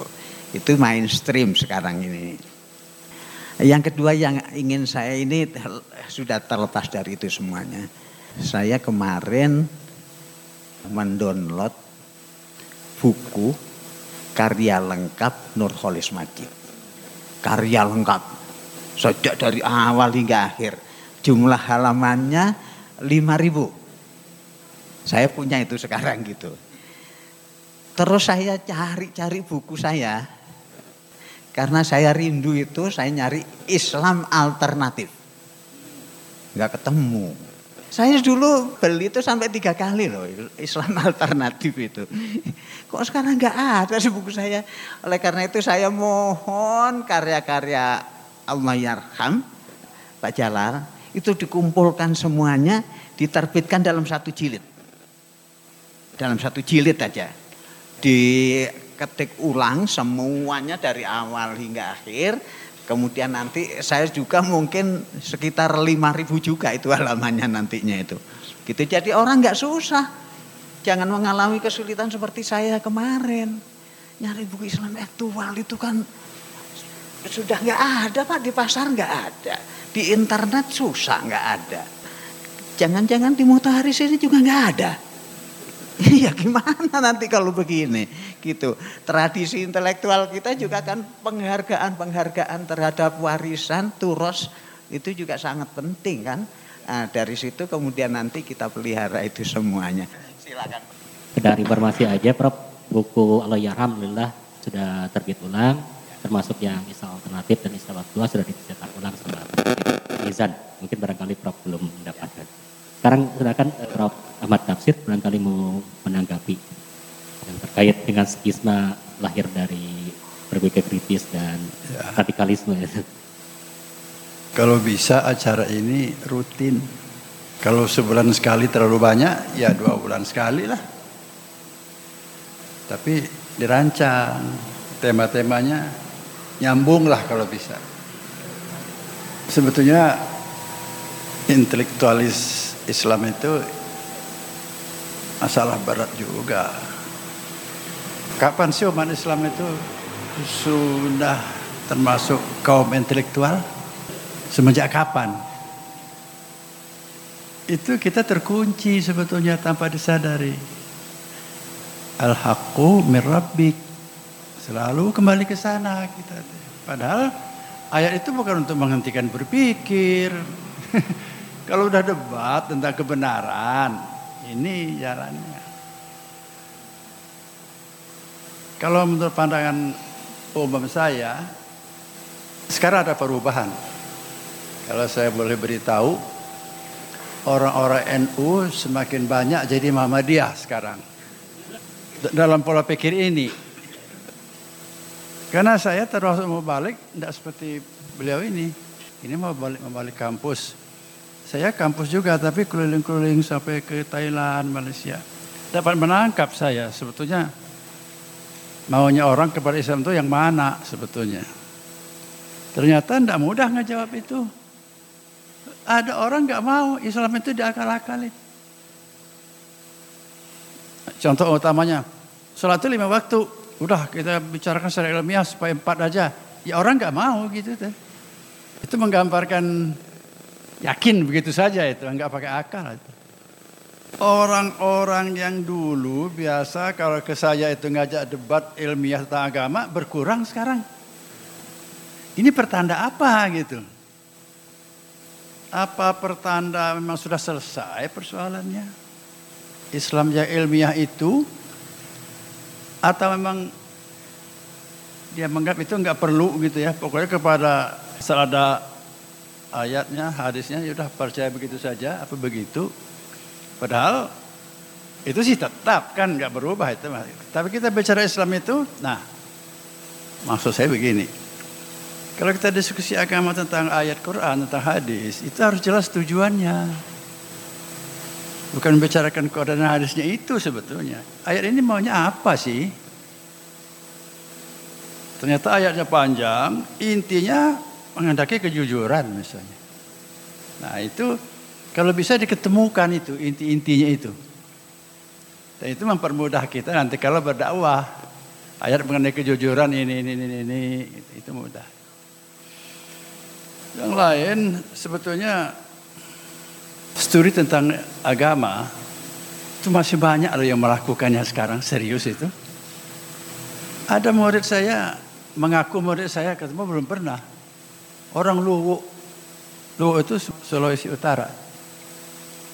Lalu orang Kalimantan Selatan. Sering bersuratan dan serius. Ya nanya-nanya ke saya, kebetulan saya tahu, saya jawab. Yang saya tidak tahu, tanyakan ini kepada orang lain. Saya bilang, saya nggak tahu yang ini. Nah, kecenderungannya orang-orang seperti itu sekarang itu ingin tahu agama itu kepraktisannya. Nah, Anda manggut-manggut, tapi kalau saya tanya, Anda belum tentu bisa jawab. Apa maksudnya dia kepraktisannya itu. Sebab ini kan pernah dalam sejarah muncul ini. Islam itu dia ambil karena praktis. Mudah gitulah. Ada yang mengatakan karena gunanya jelas. Anda akan mengikuti kalau ada orang ngajak diskusi panjang lebar tentang ini. Tidak perlu ternyata. Islam itu ya begitu. Nah ini kayak persis pikiran saya teh. Harus persis kan begitu. Itu mah ayat Qur'annya ada, hadisnya ada, udah. Nah dalam hal-hal tertentu bolehlah kita diskusi secara ilmiah rada habis-habisan. Tapi tertentu aja. Sebab apa? Ini pengalaman saya saja. Di bagian-bagian ujung diskusi agama itu nggak mau jalan ternyata. Yang paling mudah itu di, di bab takdir itu. Ya. Berhenti dia. Ternyata tidak hanya di bab takdir itu di seluruh ajaran Islam itu itu ada. Cuman ada yang agak panjang baru berhenti. Tidak jelas ujungnya. Ada yang di tengah, ada yang pendek-pendek aja selesai. Ini sering saya nasihatkan untuk menjelaskan kepada para mubalik jangan terlalu dilayani. Ada majelis yang terlalu ingin yang ilmiah-ilmiah itu gitu. Cukup aja. Ini hadisnya, ini ayatnya. Ya terangkanlah sedikit gitu. Sebab pengalaman panjang saya, kalau diskusi panjang lebar itu ujung-ujungnya itu nggak jelas itu kok. Di bagian ujungnya itu berhenti sendiri. Itu. Ya memang sifat diskusi sih. Setiap pernyataan itu bisa dicari kelemahannya kok. Maksud besarnya begini loh. Saya khawatir kalau di sini sangat dikembangkan belajar Islam dengan diskusi. Duit saya banyak nih. Haji dulu apa dagang dulu? Diskusi. Perlu nggak kira-kira? Undang kawan-kawan. Ini saya dagang dulu atau haji dulu? Kira-kira ke mana jawabnya itu? Ya lari ke kita masing-masing aja. Mumpung ada duit lah. Dasar hukumnya ada biaya naik haji. Nggak ada keterangan ada biaya naik haji. Kecuali kalau mau dagang dulu. Kan nggak ada kan. Yang kalimatnya begitu kan nggak ada kan. Itu sederhana contohnya. Tapi di dalamnya itu luas loh pengertiannya. Karena kita sendiri banyak melihat. Banyak orang sudah punya modal belum haji juga. Karena nyekolahkan anak dulu karena bikin rumah dulu. Memang kalau di dalil-dalil benar juga sih. Kewajiban suami itu menyediakan rumah untuk anak-anak istrinya kan. Tapi ini haji dulu atau enggak ya? Bagaimana nanti kalau enggak dapat duit lagi enggak jadi juga hajinya. Nah, itu bagian Pak Apip menjawabnya itu. Kalau saya gampang, kerjakan haji tatkala engkau berduit. Udah, jangan lagi tambah pikirannya, nanti nggak jadi tete. Zaman sekarang teh nyekolahkan anak dulu, nyogok dulu untuk jadi pegawai negeri macam-macam lah. Akhirnya nggak jadi hajinya. Tunggu-tunggu lagi kesempatan dapat duit untuk haji, nggak datang-datang. Yang ini sudah nggak jadi. Sebetulnya begini maksud saya itu.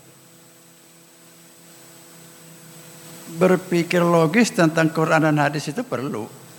Tapi jangan terlalu panjang lebar lah. Pengalaman saya, ujung-ujungnya itu nyimpang dari Quran dan hadis, pengalaman diskusi saya. Misalnya, KB, anak dua saja atau lebih dua? Ya patok aja, dua aja lah cukup. Tidak pakai dalil-dalil gitu loh. Nggak usah pakai alasan-alasan. Bah, kalau pakai alasan, nggak akan selesai dia itu. Ada aja nanti pertanyaan selanjutnya. Dan itu banyak, hampir dalam seluruh masalah begitu itu sifatnya. Kalau kita diskusi, diskusi ya, maksud saya begini ya, hati-hatilah kalau studi Islam pakai metode diskusi. Mana bagian yang bagus dengan metode diskusi, mana yang tidak. Sebab apa? Prinsipnya begini. Islam itu kan keyakinan. Diskusi itu kan logika. Sebetulnya nggak cocok sebetulnya itu ya. Diskusi itu gimana pun bentuk diskusinya, kan logika yang jalan. Islam itu bagaimanapun tidak rumitnya, tetap aja bukan logika yang jalan. Naklinya. Nah, hati-hati ini. Belum banyak orangnya tahu loh ini. Disangka sama saja gitu. Masa ayat Quran nggak boleh diskusi? Dia nanti dulu. Kalau diskusinya tentang cara mengerjakan, mungkin iya. Kalau tentang syarat rukun, tidak mudah itu untuk bawa, dibawa ke diskusi. Saya kira gitu aja ya. Sir yang memberikan beberapa rambu-rambu terhadap kajian-kajian. Salah satunya memisahkan antara wilayah-wilayah yang praktikal dan wilayah yang sifatnya teoritis. Selanjutnya pada Yai Miftah, silakan. Terima kasih. Izin kalau dibolehkan Pak Sa, para guru semua, mungkin di masuk ke sesi berikutnya dibacakan yang pertanyaan dari teman-teman di YouTube. Nanti saya jawab sekalian dengan itu dari Pak Eki dan Ustaz Baik, kita masuk pada season eh, membacakan pertanyaan yang tercantum di YouTube CRTV ada beberapa pertanyaan akan saya bacakan langsung saja nanti para narasumber menanggapi secara umum. Pertanyaan untuk Prof. Afif terkait berkah silaturahmi yang tergerus media belajar online, bagaimana solusinya? Solusi terhadap berkah silaturahmi. Yang kedua, paparan Prof. Afif menginspirasi tentang tradisi intelektual dulu dan hari ini. Apakah kehilangan tradisi intelektual hari ini karena kurangnya merendah di hadapan kebenaran sehingga menjadi yang kurang kritis. Pertanyaan ketiga, apakah bisa dibenarkan jika seseorang yang sudah memiliki pilihan keyakinan kemudian melengkapi keyakinan itu dengan mengenal keyakinan lain yang berbeda? Ini menarik ya. Yang selanjutnya yang terakhir untuk Yai Miftah, kalau untuk mengkaji pemahaman suatu kelompok mazhab kita harus berpikir sesuai dengan pemikiran kelompok atau mazhab tersebut. Bagaimana kita bisa mengkritiknya ya? Pertanyaan untuk semua narasumber dengan kondisi mainstream yang ada, apakah Indonesia makin maju atau makin tertinggal baik secara ekonomi, sosial, akhlak moral dan teknologi? Begitu pertanyaannya ada sekitar lima pertanyaan ya. Silahkan barangkali dari Yai Miftah dulu. Silahkan. Terima kasih Kang Eki, terima kasih Ustaz Ketua tadi menyampaikan poin yang sangat penting dari tradisi intelektual itu. Pertama, Prof. Tafsir juga tadi sampaikan, batasan kritis itu sebetulnya sampai mana? Apakah mungkin diskursus seperti yang kita sebagian kita alami tahun 90-an, kemudian kita rasakan kembali. Tambah tadi ada pertanyaan tentang kalau kita harus memahami satu pendapat sebagaimana pengikut pendapat itu memahaminya, bagaimana kita bisa mengkritisinya. Satu di antara yang Alayarham sampaikan yang menjadi moto di sekolah-sekolah mutahari untuk para guru adalah tujuan pendidikan itu untuk meningkatkan potensi manusia mencapai tingkat kesempurnaan setinggi-tingginya. Semuanya itu diawali dari sudut pandang kita terhadap diri kita. manusia itu. Allah yarham, saya kira dari karya-karya beliau, sampaikan tadi insya Allah sedang dalam proses. Jadi kita sudah buat ada aplikasi namanya JR Digital Library. Bisa di-download di handphone kita, di dalamnya berisikan tulisan-tulisan Allah Yarham, rekaman audio Allah Yarham, video beliau, buku beliau juga. Kalau teman-teman bisa hadirkan, dihadirkan pula di layar. Dan itu akan kita mohonkan izin dari para guru besar yang lain. Silaturahmi kepada keluarga Alayaram Caknu, Ram Gusdur, untuk menghimpun semuanya. Webnya jalanrahmat.id, situsnya. Kemudian kita juga membuat JR Academy, melanjutkan LPI ini ke dalam dunia digital. Ini saya mohon izin juga, ini bagian mungkin tradisi intelektual. Mudah-mudahan walaupun ukuran sederhana. Prof tadi sampaikan mendownload buku Cak Nur 5 ribuan halaman. Ini jalanrahmat.id Prof. Webnya. Nah, kemudian di internet juga ada 9 juta buku Prof sampaikan.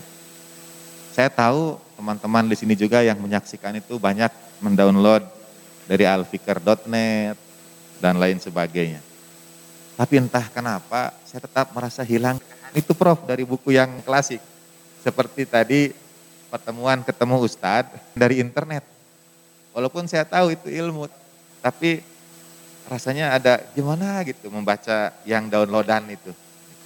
Ini saya pribadi saja merasa masih kurang berkah tadi itu Prof. Karena berkah itu beliau yang sampaikan, beliau juga yang jawab sesuai Eh, penanya tadi itu. Jadi saya tetap berharap buku yang ini tercetaknya itu tetap. Apalagi saya bayangkan, walaupun saya yakin mereka ikhlas, tapi saya juga dulu waktu nyantri belajar, sebelum baca buku ya kirim Al-Fatihah, begitu kan, tradisi yang diajarkan. Tapi tetap saja, buku-buku lama itu misalnya dari sisi penerbit, ya ke penerbit percetakan. Apakah ada keluarga Imam Syafi'i yang dapat dari Al-Um itu? Mungkin tidak ada keluarga Imam Ghazali dari ihya-nya mungkin tidak ada misalnya. Saya yakin para guru juga seperti itu. Ya, terima kasih. Tapi tetap ada hak yang harus kita tunaikan. Itu bagian kita mengkritisi juga diri kita. Nah yang Allah Yarham sampaikan itu, misalnya apakah mungkin nanti ada batasan. Di dalam mazhab Ahlul Bait juga kritik itu berkembang terhadap pemikiran dalam mazhab Ahlul Bait sendiri dalam bahasa Prof tadi mainstream itu akan tetap ada. Dan itu sepertinya perjalanan memang seperti itu. Ada yang mainstream, kemapanan jadi status quo, nanti di situ muncul kritik. Cara kita mengkritisi kelompok kita menurut saya adalah kritisi apa yang sudah kita anggap mapan dan seakan-akan kita taken for granted. Kita terima itu apa adanya. Nah itu kita pertanyakan ulang. Termasuk dalam keyakinan kita sendiri, apa pun itu. Nah, apakah mungkin akan menghadirkan seperti kelompok-kelompok tadi itu, seperti protestan terhadap katolik? Boleh jadi, tapi tidak perlu juga dikhawatirkan. Misalnya, kalaupun sampai terjadi gitu kan, menurut saya tidak perlu juga dikhawatirkan. Kita langsung kepada Prof. Afif untuk mengulas tadi yang sempat ditanyakan. Silakan Prof. Terima kasih tentang berkah itu tadi ya. Maksud saya ketika mengatakan ketika saya menuntut ilmu yang penting bagi saya itu berkahnya. Ketika saya silaturahmi bagi saya yang penting berkahnya. Berkah itu adalah sesuatu yang membuat kita semakin mendapatkan ketenangan, mendapatkan pencerahan, kemudian mendapatkan apa tadi al ilmu nurun menjadi penerang bagi kita. Bagi saya itu yang disebut berkah. Nah berkah yang seperti itu, rizki yang berkah misalnya ya. Itu adalah rizki yang membawa manfaat bagi kita, yang memberi ketenangan kepada kita, kemudian membuat kita menjadi semakin dekat dengan Allah. Itu rizki yang membawa berkah. Ilmu yang membawa berkah juga seperti itu. Jadi rumusannya nanti manis dada ilman walam yasdad hudan lam yasdad minallahi illa bu'dan. Barang siapa yang bertambah ilmunya dengan terus belajar, bersikap kritis, kemudian berdialog dan yang lain-lain, kalau itu tidak membuat kita semakin dekat dengan Allah, ya sia-sia gitu. Oleh karena itu di situ ada moralitas dan etika yang penting. Moralitas dan etika yang harus dijunjung tinggi oleh seorang pemelihara tradisi intelektual bagaimana cara mencari ilmu, untuk apa mencari ilmu, itu menjadi penting.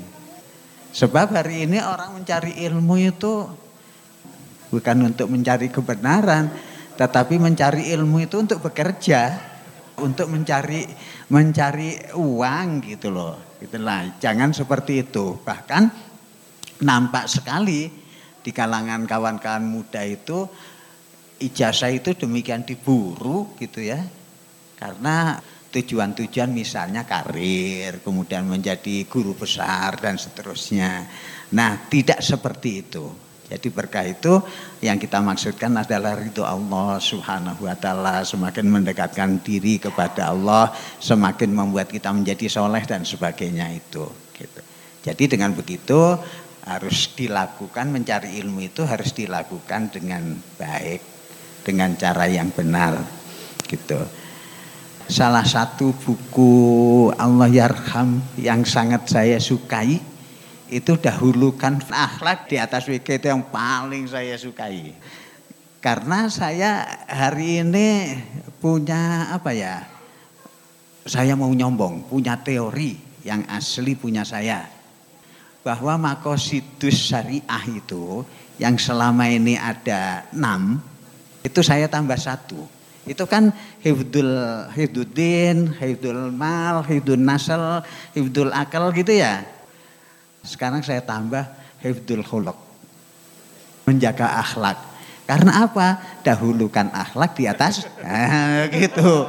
Iya. Jadi seberapa jauh akhlak itu berpengaruh terhadap ibadah. Misalnya gini, seberapa jauh pengaruh ngomongin orang terhadap puasa. Kalau orang berpuasa sambil ngomongin orang, ngomongin orang itu kan akhlak ya. Kalau Imam Al-Ghazali yang hebat itu baru tanda kutip mengatakan orang menyakiti hati orang lain ketika puasa, puasanya rusak. Jadi akhlak yang buruk itu merusak iman, merusak amal gitu akhlak yang buruk, menyakiti hati orang, merusak uh, amal. Nah, oleh karena itu sedikit lagi harusnya hifdul khuluk gitu, bukan sekedar merusak gitu. Ya sudah menjadi batal gitu aja. Jadi puasa orang yang ngomongin orang hukumnya batal. Kenapa takut sih? Sehingga dengan demikian tidak terjadi apa yang dulu dikatakan Pak Tafsir di Indonesia itu kan aneh. Semakin banyak orang sholat, semakin banyak juga orang maksiat. Itu kata Profesor Tafsir gitu. Kenapa begitu? Karena yang diutamakan itu normatifnya gitu. Jadi yang penting sholat itu Allahu Akbarnya. Adapun pesan moralnya nggak terlalu penting. Nah itu yang menyebabkan Allah Yarham menulis dahulukan akhlak. Nah sekarang saya tidak sekedar dahulukan akhlak, tetapi salah satu makosidu syariah di dalam Islam itu adalah hifdul khuluk. Sampai sejauh mana itu akhlak itu berpengaruh terhadap sholat kita, terhadap ibadah kita gitu. Supaya tidak begini. Seperti kata Rasulullah itu ya, kita ini menginginkan surga, tetapi kelakuan kita kelakuan ahli neraka kan gitu. Kita kan sering begitu, nampak begitu. Itu kalau di kalangan orang Mu'tazilah, Mu'tazilah itu disebut mukmin nggak bisa, disebut kafir nggak bisa. Gitu. Itu tambah membingungkan orang yang seperti itu. Pinginkan surga tetapi kok kelakuannya neraka kan bingung kita. Pentingnya akhlak itu di situ, termasuk dalam meraih barokah di dalam apa pun. Gitu ridha Allah melakukan yang terbaik. Akhlak itu salah satu jalannya. Yang kedua saya ingin menekankan bahwa hilangnya semangat tradisi intelektual itu antara lain karena yang dijejalkan kepikiran anak-anak muda kita ini bukan semangat kritis, bukan apa, tetapi itu tadi pragmatisme itu tadi. Buat apa berteori-teori kalau kita nggak punya pekerjaan gitu. Jadi yang dianukan begitu. Nah oleh karena itu cara berpikir mereka pun pragmatis termasuk di dalam beragama. Termasuk di dalam sholat. Sholat itu wajib ya? Iya, apa dalilnya? Nah, gitu kan? Apa dalilnya? Yang dikasihkan kutiba alaikum misalnya begitu. Al-Quran tidak mendorong untuk berpikir rasional dan kritis. Nah oleh karena itu bagi saya yang penting itu merubah mindset. Kalau mindsetnya memang nggak kritis, ya itu yang harus dirubah supaya berpikir kritis. Nah oleh karena itu masih panjang rupanya ini nanti pekerjaan kita ini. Pekerjaan ngurus mindset masyarakat dan seterusnya itu. Mudah-mudahan kita punya waktu, kita diberi petunjuk dan kekuatan oleh Allah Subhanahu wa taala untuk menjadi pemelihara-pemelihara tradisi intelektual ini. Demikian Pak Ahmad, terima kasih sekali. Terima kasih Prof. Uh, silakan uh, Kiai Miftah untuk melanjutkan. Terima kasih. Mohon maaf. Pertama ada distraksi ya. Dalam bahasa Arab disebut fitnah itu yang mengalihkan perhatian. Jadi saya tadi minta Prof dihadirkan. Ini rekaman-rekaman kaset si kaset Prof Nah, anak sekarang mungkin tidak tahu bentuknya. LPI, ini Dr. Ahmad Tafsir, 11 Maret 1991. Masih ada Prof. Punya Pak Tafsir, ini punya Prof. Ada di sini. Masih Dr. Andes Afif Muhammad. ya, luar biasa ini dokumentasi ya. Prof membahas Al-Farabi ini ada. Kemudian di sini tadi Prof sampaikan tentang beliau memasukkan makos itu syariah ya, Hifdul Uluk itu luar biasa. Ini paket Ihya Ulumuddin tahun 96 Prof tentang riba dan beberapa lainnya lagi insya Allah kita digitalkan karena mesti diperbaiki dulu kualitas suaranya ya ini warisan teramat luar biasa untuk kita semua. Dan ini buku Allahyarham yang diterbitkan ulang setelah beliau itu mungkin ada sampai delapan saya kira.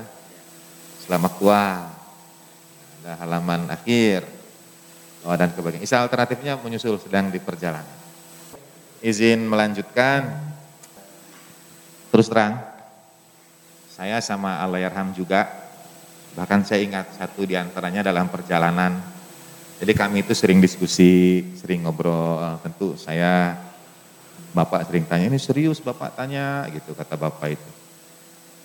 Saya ingat satu saat dalam perjalanan dahulu Jakarta-Bandung, kami tidak kebagian tempat kursi. Jadi kami duduk di gang di dekat toilet itu. Dulu masih bisa, dulu Jakarta-Bandung masih bisa kereta seperti itu. Sekarang tidak bisa yang saya ingat kami itu diskusi kan itu mengkritisi apa-apa yang kita yakini. Misalnya dalam mazhab Ahlul Bait Kenapa ya begini? Tanpa ada misalnya mengkritisi itu seakan-akan kita ya misalnya berbeda. Kita mempertanyakan. Ada buku yang dibincangkan cukup menarik kalangan para asatid di sini yaitu Al-Aqlul Fikhi Al-Aqlul Fikhi sebetulnya kalau nanti ke Prof di, bisa dihadiahkan itu mengkritisi terhadap tradisi yang ada. Nah, mempertanyakan itu bagus. Tapi ujung-ujungnya yang saya lihat seperti kata Syahid Murtado Mutohari yang Allah Yarham sering kutip, lebih baik keraguan-raguan yang mengantarkan kita pada keyakinan daripada keyakinan yang masih dapat disusul oleh keraguan-raguan. Jadi mengkritisi itu bukan berarti misalnya kita anti, tidak. Justru untuk kita mengetahui apa yang kita yakin ini lebih baik lagi. Akarnya jadi lebih kuat lagi. Tidak bermakna kemudian e, berbeda dan sebagainya. Nah, yang menarik, semakin kita kritisi ke dalam, justru paradoksnya semakin kita menemukan begitu banyak kesamaan dengan yang lain itu. Ajaibnya di situ. Kritik itu tadinya maksudnya mungkin berharap beda, tapi ujung-ujungnya itu ternyata sama juga, sama saja. Tetapi lewat jalur petualangan yang indah dulu untuk sampai ke titik itu. Kurang lebih seperti itu. Yang pernah mendengar cerita Ram dari buku Dana Zohar, SQ, beliau memberikan kata pengantar untuk itu tentang nelayan dan MBA dari Harvard itu. SQ-nya dan Zohar. Ya, SQ-nya dan Azhar. Ya, what's next? Ada bagi yang dari ini saja karena Ram itu sangat pandai bercerita. Dan biasanya yang kami ingat ceritanya itu, Prof. Yang nempel pada kami ceritanya. Tapi itu menggambarkan yang beliau sampaikan. Ada nelayan hanya menghabiskan waktu singkat saja di laut, pulang, istirahat, lalu main, dengan teman-temannya, kafe siesta, kalimat siesta itu saya ingat dari Allah ya Lalu ada MBA dari Harvard yang bilang, besok nanti kau pergi lebih lama lagi. Kenapa? Supaya hasil tangkapanmu lebih banyak. Itu pertanyaannya. What's next senior? Lalu apa? Ya kalau sudah banyak nanti bisa punya perahu sendirilah, punya perusahaan sendirilah, kemudian masukkan ke bursa saham dan seterusnya. Terus dia tanya, what's next senior? Terus setelah itu apa senior? Ya setelah itu kau pulang dengan keluargamu, habiskan waktu, siesta, main dengan teman dan sebagainya. Nelayan ini tanya, berapa lama waktu yang dibutuhkan? 25 tahun lah. Kata nelayan itu, dan saya sudah perolehnya hanya dengan dua setengah jam. Nah, sebetulnya titik akhirnya saya kira sama. Dalam Islam, ma'rifat itu bisa bermakna tunggal, tapi juga bisa bermakna jamak. Jadi ada gradasi pemaknaan. Mengkritisi satu pemikiran termasuk kita sendiri adalah untuk meningkatkan gradasi itu, memberikan warna, melihat segala situasi dari sisi yang lebih luas. Seperti makna wafar muha sama cabangnya di langit. Kita melihat menjadi lebih luas. Dan itu hanya dimungkinkan kalau kita mau meninggalkan eh, tempat titian kita itu. Melangkah ke tempat yang lebih tinggi lagi dan meninggalkannya Seakan-akan kita naik gunung, tempat kita bertahan sebelumnya itu kita tinggalkan. Ada risiko jatuh, ya. Ada risiko tergelincir, ya. Tapi ya wa an laisa lil insani illa ma. Kita hanya berusaha saja, mencoba saja. Dan itu yang kadang-kadang orang salah pahami dari Allah Yarham. Sebagai contoh ini. Dalam fikih, dalam fikih itu saya antara menyampaikan atau tidak ini. Dalam fikih itu ada perbedaan Tentunya ada sesuatu yang asalnya boleh dimakan. Kemudian sampai pada pemahaman berikutnya, jadi tidak boleh dimakan. Misalnya, kami di rumah, sami wa atau anak, ikut saja, tidak makan. Tapi kami sudah tahu, waktu itu kami, kami mengatakan, tunggu saja, nanti Bapak juga sampai pada pemahaman, boleh makan lagi. jadi jadi itu perjalanan, tapi kami ikut. Kami tetap ikut, kritis, tapi tetap sami wa atau tanpa mempertanyakan tapi tidak menggugat. Itu mungkin yang lebih tepat. Jadi kita kritis tapi tidak lantas kehilangan kepatuhan. Mohon dikoreksi ini Prof. Masuk ke makosid yang ketujuh tadi itu. Jadi kritis tapi tetap taat. Bingung menjelaskannya. Terima kasih Pak Asa. Terima kasih Jaime Miftah. Terima kasih juga kepada Profesor Habib Muhammad yang sudah memberikan pencerahan pada kita pada siang hari ini. Kita sudah sampai pada penghujung. Ada pertanyaan dong. Terakhir, silakan, di bisa ditampilkan. Kami menunggu yang ditayangkan pertanyaan, informasi aja bahwa kita LPI tiap malam minggu ada kajian tafsir bersama Kiai Miftah Fauzi Rahmat dan juga kajian buku berjalan di bawah cahaya Ahlul Bait bersama Ustadz Rahmat Hidayat. Berikut ini pertanyaannya Prof dan Pak Kiai. Bagaimana agar umat Islam kita tumbuh sikap toleran, menghargai perbedaan pemahaman, mazhab, baik dalam mazhab kalam, fikih, maupun akhlak yang beragam. Bagaimana pendapat semua narasumber mengenai moderasi Islam? Ini tebaknya cocok buat Prof. Apip. Yang kedua, ayat wa jadilhum billati ahsan bisakah didefinisikan berdebatlah hingga taraf membuat emosi memuncak dengan logika yang lebih kokoh dari logika sebelumnya yang penuh falasi untuk mengafirmasi bahwa tradisi debat pun pernah melahirkan para ahlu jadal di masa lampau. Silahkan barangkali Prof. Apip dahulu memberikan. Terima kasih untuk kesekian kalinya. Agar supaya kita apa tidak terjebak pada saling mencurigai, saling membenci satu sama lain. Hal pertama yang harus kita lakukan itu saling memahami misalnya saya orang NU misalnya kemudian Muhammadiyah saling memahami NU itu seperti apa sih? Muhammadiyah itu seperti apa sih? Gitu. Sehingga ketika saya kunut orang lain tahu oh dia kan karena di dalam NU itu kunut itu memang diharuskan misalnya begitu atau disunatkan. Nah kalau sudah seperti itu kan enak. Nah yang terjadi saat ini kan nggak begitu nggak saling mengunjungi tetapi saling menjauhi gitu. Oleh karena itu harusnya saling mengunjungi.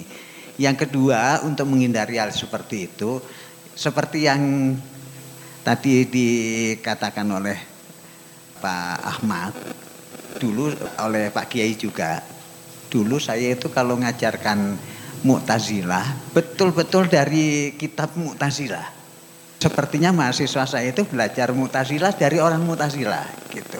Harusnya kan seperti itu. Sebab apa? Sebab kalau kita belajar Mu'tazilah dari buku orang Sunni sudah banyak yang dikurangi, banyak yang dipalsukan gitu. Nah, tetapi itu risikonya ya seperti itu. Ketika saya banyak menerjemahkan beberapa buku Mutohari, kemudian Ali Syariati, tiba-tiba saja muncul Pak Afif itu si A. Nah gitu, itu risiko-risiko kecil. gitu. Yang ketiga yang harus kita lakukan adalah mendekati persoalannya secara komprehensif. Jangan hanya dari satu perspektif, dari berbagai sudut. Saya kan selalu mengatakan secara sosiologis harus digunakan pendekatan terhadap perbedaan, kemudian secara tekstual juga, kemudian rasional juga, tetapi yang sekarang sering ditinggalkan itu pendekatan historis sosiologis. Misalnya begini, ya sekali lagi itu tadi, kenapa sih ada perbedaan, bagaimana menyelesaikan perbedaan antara yang membaca Fatihah, yang satu mulai dengan Bismillah, Pendapat yang kedua dengan Alhamdulillah. Kalau teksnya kan begitu, kalau di Subulu Salam memang dua-duanya soheh. Gitu. Kan membingungkan kalau dua-duanya soheh. Bagi orang yang nggak mau kebenaran itu ada dua. Dua-duanya benar, kalau nggak mau begitu kan kemudian nanti ditarjih ya. Ditarjih salah satu harus dilemahkan, yang satu harus dikuatkan untuk kemudian dipilih. Nah, pendekatan historis sosiologis itu yang sering kali ditinggalkan. Kenapa sih para sahabat itu meriwayatkan hadis yang berbeda? Salah satu jawabannya ya karena mereka memiliki pergaulan yang berbeda dengan Rasulullah, tingkat yang berbeda dengan Rasulullah. Dalam sholat itu kan para sahabat itu banyak sekali yang berimam kepada Rasulullah. Dulu belum ada pengeras suara. Nah Rasulullah kalau dalam bacaan sholat yang bacaannya jahar, di dalam fatihahnya itu bismillahnya itu lebih pelan. Bismillahirrahmanirrahim. Alhamdulillahirabbil alamin. Yang depan kedengaran nggak bismillahnya? Yang paling belakang? Iya nggak kedengaran kan? Dengarannya alhamdulillahirabbil alamin masing-masing meriwayatkan pengalamannya itu. Kata yang di depan Rasulullah itu kalau membaca Fatihah dimulai dengan Bismillah gitu. Itu orang NU. Yang di belakang memulai dengan Alhamdulillah. Nah pendekatan antropologi sosiologis kan menjadi penting. Dengan demikian apalagi dengan sejarah. Nah ini yang kurang dikembangkan menurut saya. Kalau oleh karena itu kewajiban kita mendekati masalah tadi harus dari berbagai perspektif. Kalau Profesor Tafsir menyarankan jangan terlalu detail, jangan terlalu pelik dalam berdiskusi. Itu memang ada kawan-kawan kita yang memang butuhnya itu instan, nggak membutuhkan argumen-argumen begitu, tetapi kan tidak semua orang begitu. Sebagian besar dari kita yang ada di sini pasti nggak cukup dengan hanya itu gitu, dengan hanya sebut sajalah argumen-argumen tekstual, karena manusia kan memang bertingkat-tingkat. Ada yang instan ya bahkan nggak pakai dalil yang penting kata profesor tafsir yang begini ya, ya sudah kasih aja begini gitu. Seperti yang pernah saya sampaikan itulah di bulan Ramadan itu di koran Republika itu selalu dulu selalu ada rubrik eh, Anda bertanya Ustadz Gures menjawab. Itu rubriknya. Sekali waktu saya tertawa membaca satu pertanyaan itu pertanyaan dari seseorang. Dia nanyanya pakai bahasa Jakarta. Ustadz, kita hari ini sedang puase. Tetapi saya baru saja nikah. Saya baru saja nikah. Istri aneh butuh. Nah karena itu waktu puasa siang-siang aneh suka peluk-peluk dia, suka cium-cium dia. Kita gitu pertanyaan aneh, batal nggak puasa aneh? Itu pertanyaannya. Jawabnya Pak nggak pakai Al-Quran, nggak pakai ayat, nggak pakai fatwa. Jawaban Ustadz Kures empat kata. Puasa ente tidak batal. Cuman itu jawabnya. Gitu. Percaya orang itu? Percaya, diamalkan. Diamalkan, padahal nggak ada Al-Qur'annya, nggak ada apa. Sebagian orang menyandarkan keyakinannya pada satu otoritas ada otoritas tertentu. Kalau Pak Kures yang mengatakannya, udah. Iya kalau Pak Kures yang mengatakannya, ya bisa dipercaya ya ilmunya. Tetapi kalau Pak Afif yang mengatakannya, dia guru filsafat, bukan guru Al-Quran. Kan bisa begitu nanti gitu.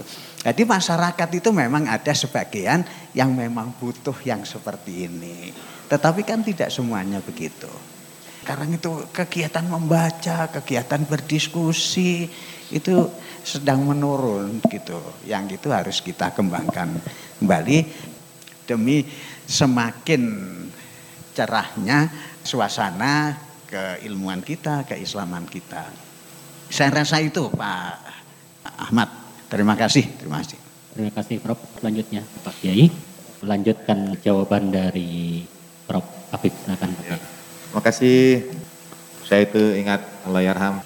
Terakhir beliau bertemu dengan Prof. Afif pada peluncuran buku di Sibiru.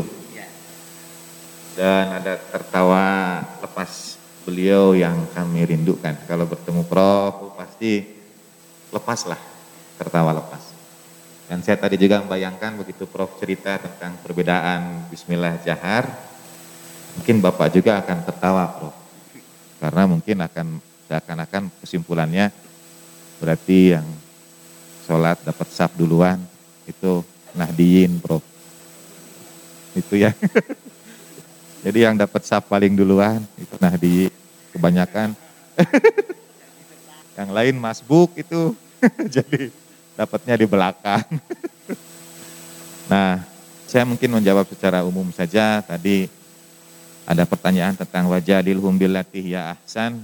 Mari kita baca dari awal ayat. A'udzubillahi minasyaitonir Ud'u ila sabili rabbika bil hikmah. Jadi kalau masih emosian dan sebagainya belum pakai hikmah itu. Wal mauidhatil hasanah. Kalau masih mau berdebat kusir itu dia lewat dua tahap. Dia memaknai jadil itu pada tahapan yang pertama. Wajadilhum billati ya ahsan Padahal kata jadil hum bilati ya ahsan datang setelah ud'u ila sabiri rabbika bil hikmah. Sudah belum? Wal mau'idotil hasanah. Sudah belum? Baru wajadilhum billati ya ahsan. itu urutan ketiga sekali lagi setelah hikmah dan mauidhah hasanah. Kalau masih emosi dan marah-marah itu pasti belum hikmah dan bukan mauidhah hasanah. Itu aja. Jadi jadil yang bagaimana? Ya, yang sudah melewati hikmah dan mauidhatil hasanah, yaitu diskursus intelektual itu. Saya dan Maulana Ridwan dari Jemaat Ahmadiyah Indonesia bersama Kiai Zuhairi selama pandemi ada kami ketemuan kajian kajian lintas mazhab namanya dari NU Ahmadiyah saya Prof. Saya tidak menyebut saya dari mana. Ada tiga, ada tiga ya. Tapi terus terang, ini saya sampaikan pada kawan-kawan. Awal-awal waktu diskusi, walaupun bisa dilihat lah dari perjalanan kami mungkin sampai berapa puluh episode itu saya kurang tahu. Kadang-kadang ada perbedaan pendapat ya dan masih dalam tataran misalnya kita mempertahankan apa yang kita yakini. Tapi lama-lama setelah kita sering berdiskusi, bersahabat, bercanda, perbedaan pendapat itu jadi sesuatu yang indah yang bisa kita candakan bersama, yang bisa kita tertawakan bersama. Dan ini di antara kajian offline. Jadi biasanya setelah online selesai itu masih ada ngobrol-ngobrol. Saya lupa siapa yang mengalir, tapi saya bilang sebetulnya intinya kita itu ya di sini pada pembahasan tentang Imam Mahdi. Ini diskusi kami. Saya, Maulana Ridwan, dan Gusmis. Lalu saya sampaikan, misalnya teman-teman Ahmadiyah meyakini Imam Mahdinya sudah hadir. Misalnya kalau saya koreksi, saya salah koreksi itu bersama Maulana Ridwan. Dan secara lahiriah sudah wafat. Masa Balul Bait meyakini Imam Mahdi juga sudah hadir dan masih hidup. Allah Ta'ala panjangkan usia. Sedangkan ahlu sunnah Begitu di situ Gusmis langsung motong, Prof. Tunggu, tunggu, tunggu dulu sebentar, sebentar. NU belum sampai ke situ. Jadi kata NU belum sampai ke situ. Jadi sama bedanya pada Imam Mahdi. Saudara Ahmadiyah meyakini A, kami meyakini B, NU meyakini tunggu, tunggu, tunggu, kata beliau. NU belum sampai ke situ. Maksud saya itu jadi can, ya tanpa bagaimana tapi ada tiga pendapat yang bisa dibincangkan secara billati hiya ahsan itu. Itu yang makna wajah dilum billati hiya ahsan. Dan saya itu ada ayat Al-Quran surat 34 ayat 24 Wabillahi minasyaitonir Qul may yarzuqukum minas samawati wal katakan siapa yang berikan rezeki untukmu dari langit dan bumi katakanlah Allah. Nah, kemudian ada kalimat yang selalu sebetulnya mestinya mungkin pendapat saya kita jadikan adab dalam berdiskusi yaitu wa inna au iyyakum ala hudan au fi dhalalim mubin. Jadi kalau kita berdiskusi itu kita menempatkan setara bersama kawan diskusi kita sama-sama dari nol lagi. Mulai dari titik nol lagi antara kita dan kawan diskusi kita itu. Wa inna au iyyakum ala hudan au fi dhalalim mubin. Apakah kami atau kalian itu berada dalam petunjuk atau kesesatan yang nyata. Artinya, kita kalau baca ayat ini dan diskusi kita mengatakan kami dalam petunjuk, kau yang sesat. Biasanya begitu, itu tidak sama-sama dalam titik nol.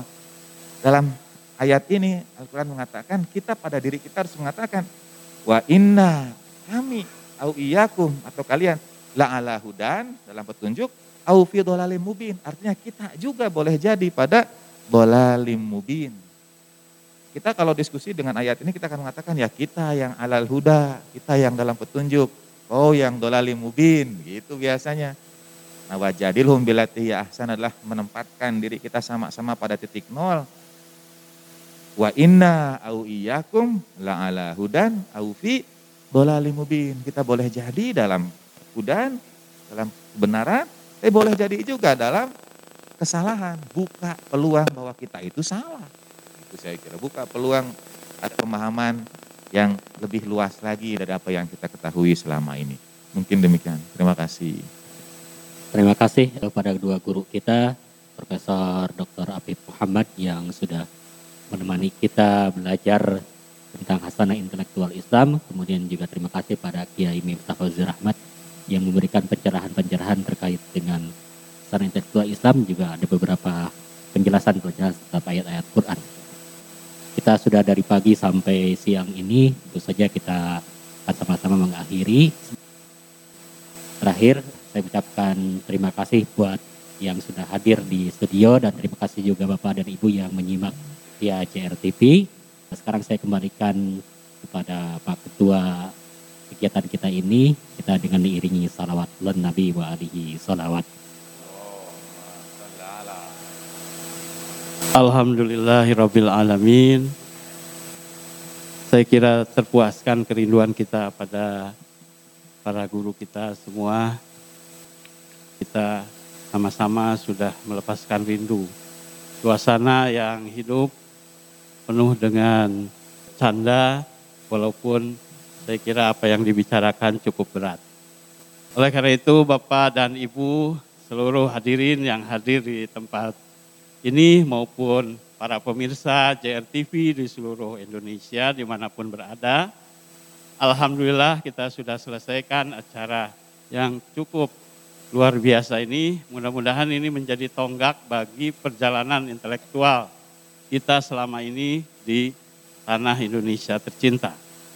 Perlu diketahui bahwa insya Allah seperti tadi yang diamanatkan oleh Prof. Ahmad Tafsir, LPI akan menyelenggarakan kegiatan-kegiatan ilmiah seperti ini. Salah satunya adalah diseminasi, kemudian kajian, diskusi buku, dan lain secara rutin insya Allah. Mungkin mudah-mudahan satu bulan sekali kita akan selenggarakan. Nah, oleh karena itu mohon doanya dari semua Terima kasih Bapak sekalian atas kehadiran pada acara hari ini dan kita berharap berkahannya Allah Ta'ala luaskan bagi setiap orang yang punya hak atas diri kita, khusus kedua orang tua kita, guru-guru kita, keluarga kita. Semoga Allah Ta'ala hadirkan keberkahan ilmu di negeri kita dan umat manusia pada. Bismillahirrahmanirrahim. Allah malaikatahu yusalluna 'alan nabi ya ayyuhalladzina amanu sallu 'alaihi wa sallimu taslima. Allahumma salli ala sayyidina Muhammad wa ali sayyidina Muhammad. Allahumma salli ala sayyidina Muhammad wa ali sayyidina Muhammad. اللهم صل على سيدنا محمد وآل سيدنا محمد وعجل فرجهم الشريف وارزقنا في الدنيا زيارتهم وفي الآخرة شفاعتهم اللهم إنا نسألك أن تجعل نورا في أبصارنا والبصيرة في ديننا والإخلاص في أعمالنا واليقين في قلوبنا وسلامة في أنفسنا وسعة في أرزاقنا ومنفعة في علومنا ومغفرة في ذنوبنا وشكر لك أبدا ما أبقيتنا. ربنا آتنا في الدنيا حسنة وفي الآخرة حسنة وقنا عذاب النار. ربنا وسعت كل شيء رحمة وعلما. فاغفر الذين تابوا واتبعوا سبيلك وقيم عذاب الجحيم. ربنا وادخلهم جنات عدن التي وعدتهم ومن صلح من آبائهم وأزواجهم وذرياتهم إنك أنت العزيز الحكيم. بسم الله الرحمن الرحيم. اللهم صل على سيدنا محمد وآل سيدنا محمد. اللهم كن لوليك الحجة ابن الحسن صلواتك عليه وعلى آبائه في هذه الساعة وفي كل ساعة وليا وحافظا وقائدا وناصرا ودليلا وعينا حتى تسكنه وارضك طوعا وتمتعه فيها طويلا برحمتك يا أرحم الراحمين وصلى الله على سيدنا محمد وآله الطاهرين والحمد لله رب العالمين untuk almarhumin kita semua untuk kita berkhusus Allah yarham Jaludin rahmat rahmat wa jami usulihim wa furu'ihim wa jami lajbatul hukuki alaihim wa alaina al-fatihah